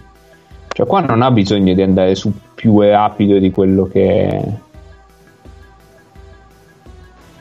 Si Quasi. cambia, cambia la mano in aria per proteggersi dalla stoppata di Milutinov. Questo non è facile, questo non è un appoggio no, no, semplice. no, no. E si aspettava pure di prendere il fallo che poi non, non ha speso Minutino. Però, diciamo, lui ha una fisicità che gli dovrebbe consentire di tirare con meno, con meno affanno, con meno fretta, cioè di prendere magari più contatto col difensore e, e andare su più pulito. Beh, adesso lo fa un pochino di più. Eh sì. Cioè, qui ha tirato come se fosse Milaknis, non lo so. Sì, sì. E infatti, secondo me, quel possesso non lo- quest'anno non l'avremmo visto sviluppato in quella maniera. No, no, l'avremmo visto sviluppato esattamente in quella maniera, soltanto che probabilmente avrebbe fatto canestro, dai. Sì, no, e con quel finale intendevo. Sì, Sì, sì, tirava- andato dentro e avrebbe usato il fisico. Magari avrebbe fatto un arresto e un tiro in avvicinamento. Sul primo tiro, invece di farsi stoppare, probabilmente concludeva direttamente.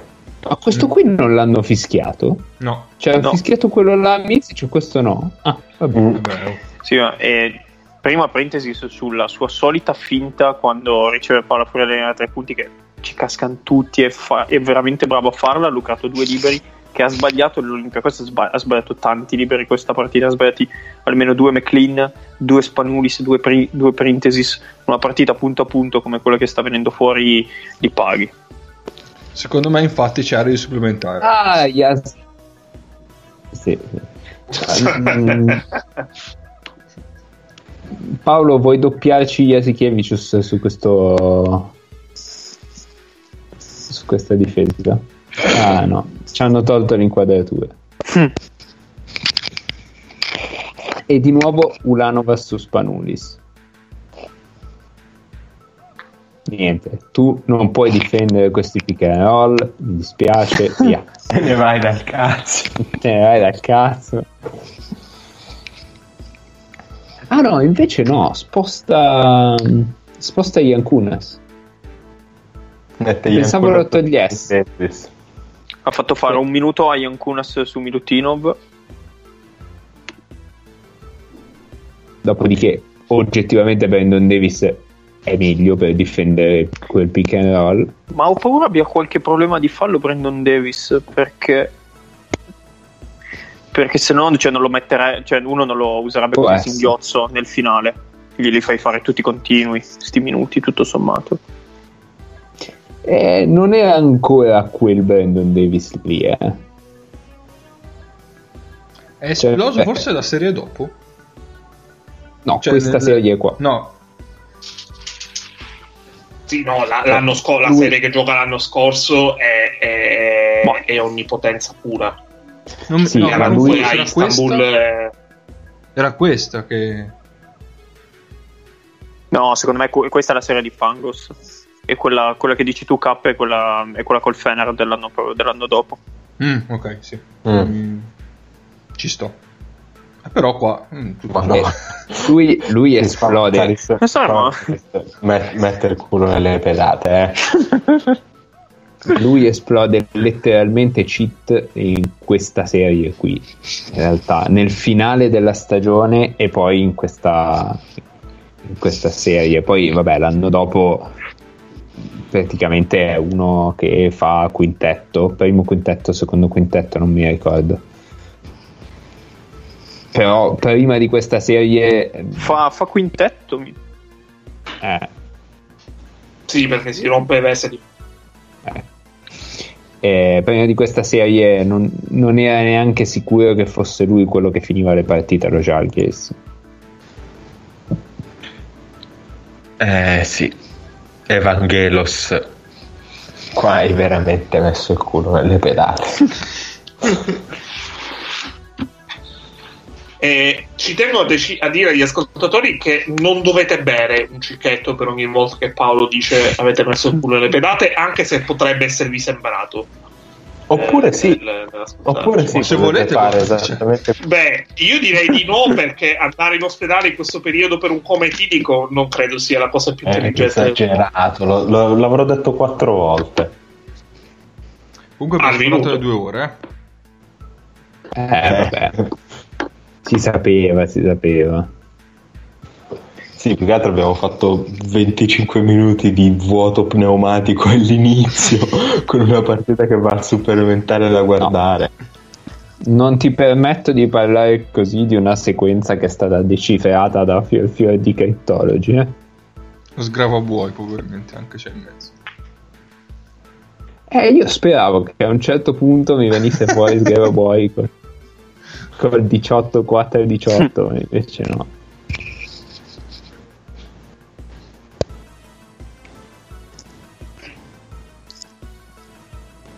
E siamo nell'ultimo, gli ultimi 70 secondi, 6-9 pari. E qua Cazzo, eh, esiste- pazzesco. eh, Secondo me Eh, è fischiato dai. rimessa. No, no, è fallo No, fischia fallo attacco. eh, ma No, no, fischiato rimessa, dai. Full. no, no, no, fallo. fallo. Ma la segnalazione non era a pugno No, chiuso. fallo. Vabbè. fallo, Sì, fallo. sì, ha fatto, Ma mi fatta la, ha fatto la segnalazione alla Facchini.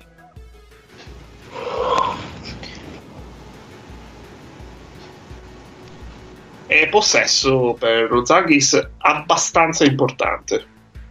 È comunque incredibile difesa di Ian Kunas che non avrebbe i piedi per difendere così, ma lui non lo sa e difende così lo Questa stesso. triple me la ricordo.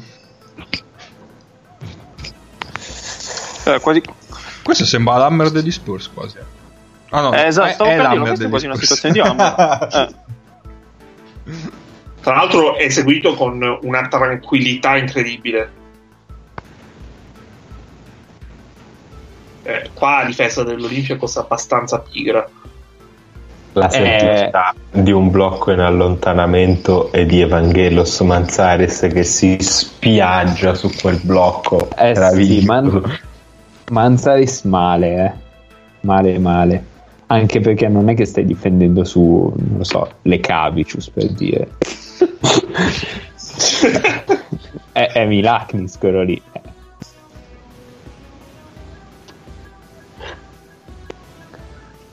Papa Nicolau molto attento alle ballerine, alle signorine. Eh beh, che hanno cambiato Mise rispetto all'ultima uscita perché adesso Anche è del attento, giro Egno, bravo. Eh,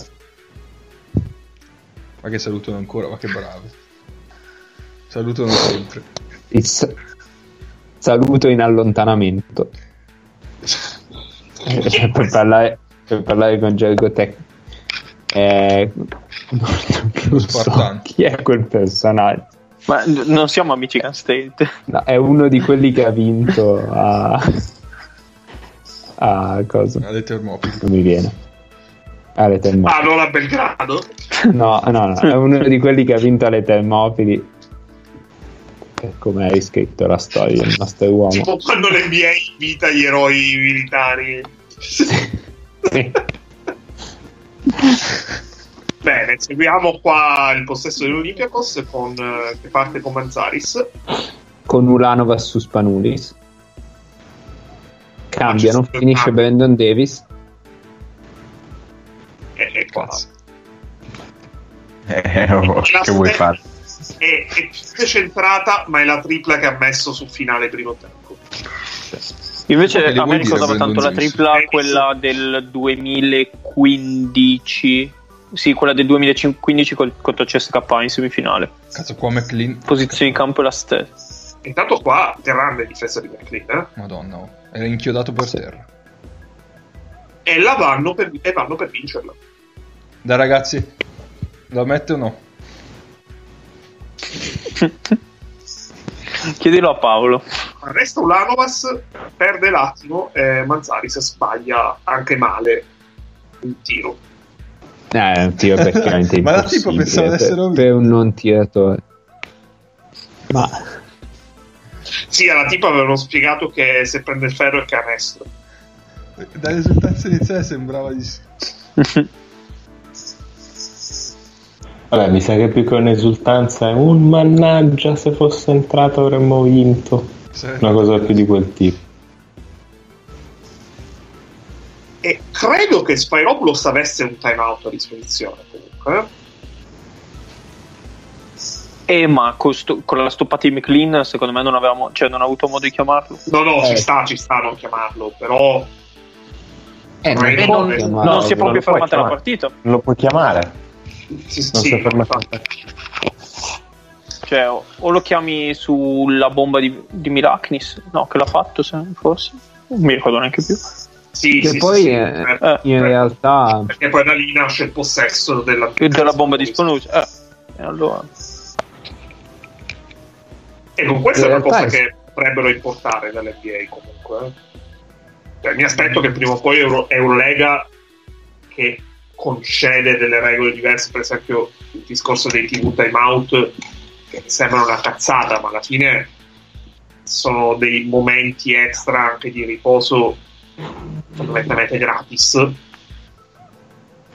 Mm, questa è una cosa che mi aspetto eh, la possibilità tipo nei ultimi due minuti di partita di chiamare il time out non per forza la palla morta No, Eh, me non- eh, questa. a me non a me non piace. piace. Se la palla è in gioco devi giocare. Eh, noi a Anche livello perché culturale poi- siamo, siamo Eh, così, sì. sì. Sì, sì, proprio culturale questo. Eh, cioè, Spanulis alla fine poteva decidere cosa fare e ha deciso di fare quella roba lì. eh. Poteva farsi portare un blocco tranquillamente. Alla fine, se hai 16 secondi per disegnare qualcosa, non è che anche perché, anche perché non ti puoi non inventare hai- molto. Nel senso. non hai avuto la situazione non si è ripresentata la situazione del cambio di Davis E non hanno portato il blocco, cioè lui non ha, non ha chiamato chiamato. un blocco e. Non so. Tanto segna ancora Perché? Papa Petru che 11. Dopo quella stagione fece il gran, il gran rifiuto. E intanto qua, azione fotocopia di un minuto fa. La stessa identica azione e la stessa identica No, reazione. è già, stato, è già stato seduto per Brian. Roberts. Mi sa Sì. che l'ha preso Eh, che l'ha Spanulis persa. sulla schiena. eh, probabilmente la faranno rivedere. Quel signore è già stato seduto. Perché ho visto Spanulis che insultava qualcuno e di solito in questi casi è perché sei tu che non hai, non hai difeso e cerchi di scusarti. È Perché. Manzaris, Manzaris aveva, dopo aver scazzato una volta, aveva capito che avrebbe dovuto cambiare o passare diversamente sopra. Per questo è stato cambiato. Eh, vabbè, è questo qui. Senti mago. Questo qua Eh, quell'anno. ha giocato un anno veramente incredibile. C'erano tutti i lunghi avversari che, che ristavano bassi. Yankunas o chi per lui giustamente poppava, o Brandon Davis anche poppava, un po' fuori dai tre punti o nel mid range. Mezzo angolo, sì. Eccolo qua. Roll verso Eh. il centro, eh, questa volta non lo prende. Però il concetto è molto simile. Perché col lungo che resta giù, sostanzialmente il pop è la situazione in cui crei più vantaggio perché crei la maggiore separazione, ti deve per forza prendere un altro. C'è per forza un altro difensore che ti deve andare a prendere in quella situazione là. Eh, lui però a Pangos non fregava un cazzo perché A la palla comunque al tiratore la dava coi tempi giusti, B qualora il caso avesse dovuto tirare lui o, o mi piglio un fallo faccio sempre canestro dalla media, quindi fatti il cane. Fatevi i vostri conti.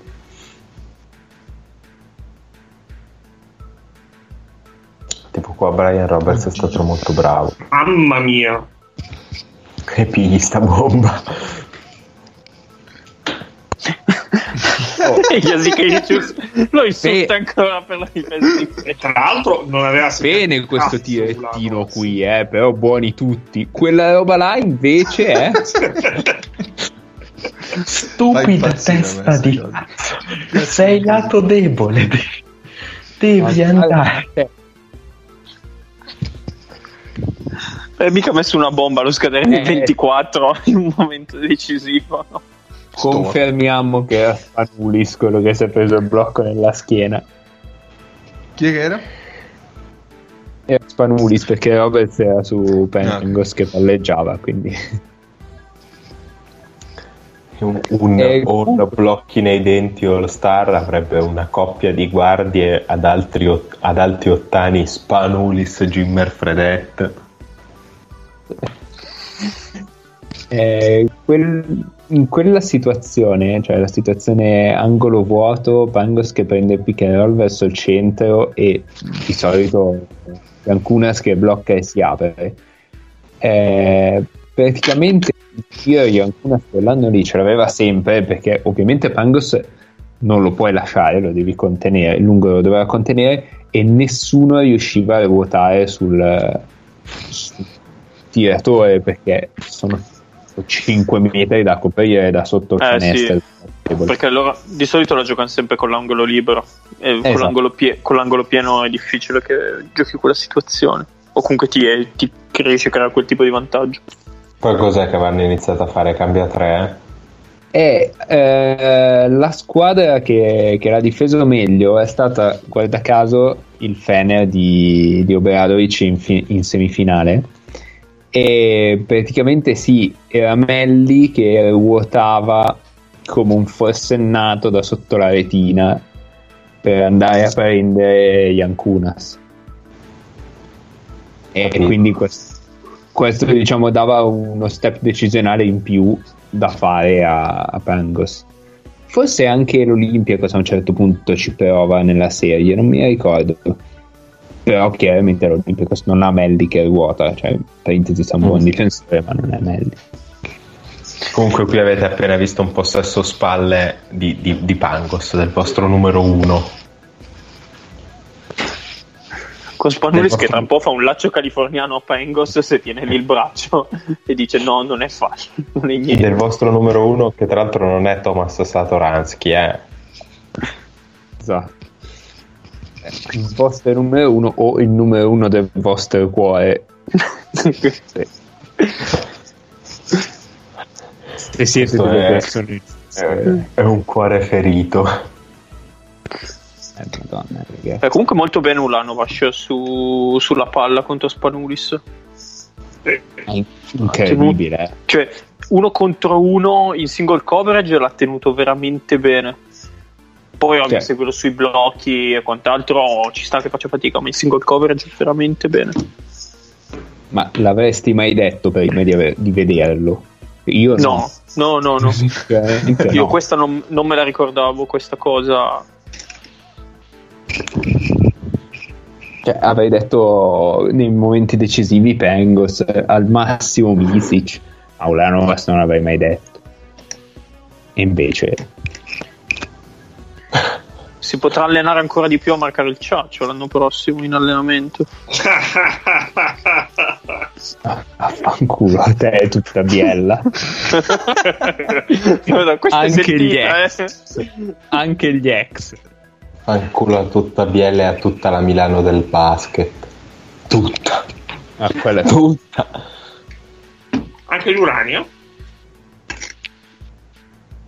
Mm, no, solo l'Olimpia.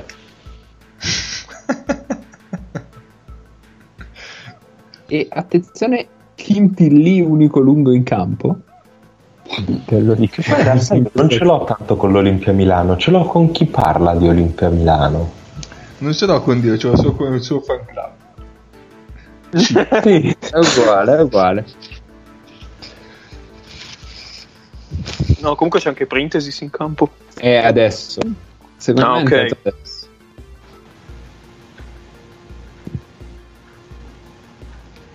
Però lì vabbè. Non lo so, difensivamente perdi un po', cioè, sia nei confronti di Milutino sia nei confronti di McLean. Sì, e davanti non è che ti possa dare chissà che cosa. Si dà un po' di tiro. Sì, no, lui quando poppa, quando poppa Sì. il tiro ce l'ha.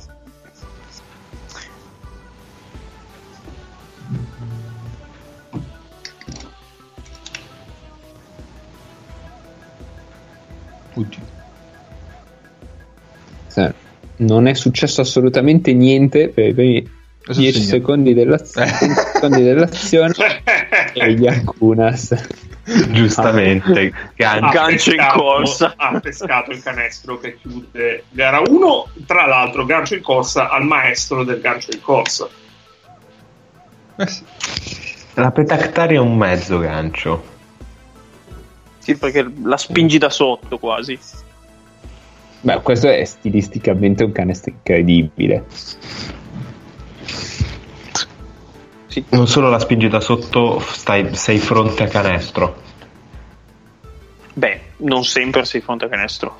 Sì, anche mm, eh, dall'angolo. Sì, Eh, tecnicamente no, non però è neanche un lasci la palla. le spalle. Cioè lui praticamente spinge la palla col braccio che va dritto. Cioè non fa un movimento di arco.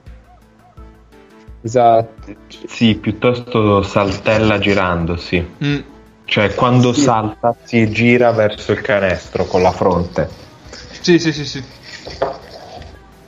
Però diciamo, quando tira ha le spalle, cioè la fronte che guarda canestro e le spalle che sono in direzione del canestro. Sì. Invece in un gancio ti proteggi con la spalla interna. Poi è chiaro, ruoti mentre tiri, ma... ma è diverso. D'accordo. Partita finita. Bene, eh, quindi possiamo mm, andare. Mago, vuoi ricordare i risultati brevemente delle altre tre partite di questa serie? Eh, non, non ce l'ho sotto mano, comunque... Carica la pagina eccetera. Ah, io stavo cercando, stavo cercando di scoprire chi è quello che inquadrano sempre nella panchina dello Zagreus, che è Paulius Valinskas. Di cui si- Gara 2. come non mi ricordavo minimamente l'esistenza. Vai. Gara 2 la vince l'Olimpico 79 a 68.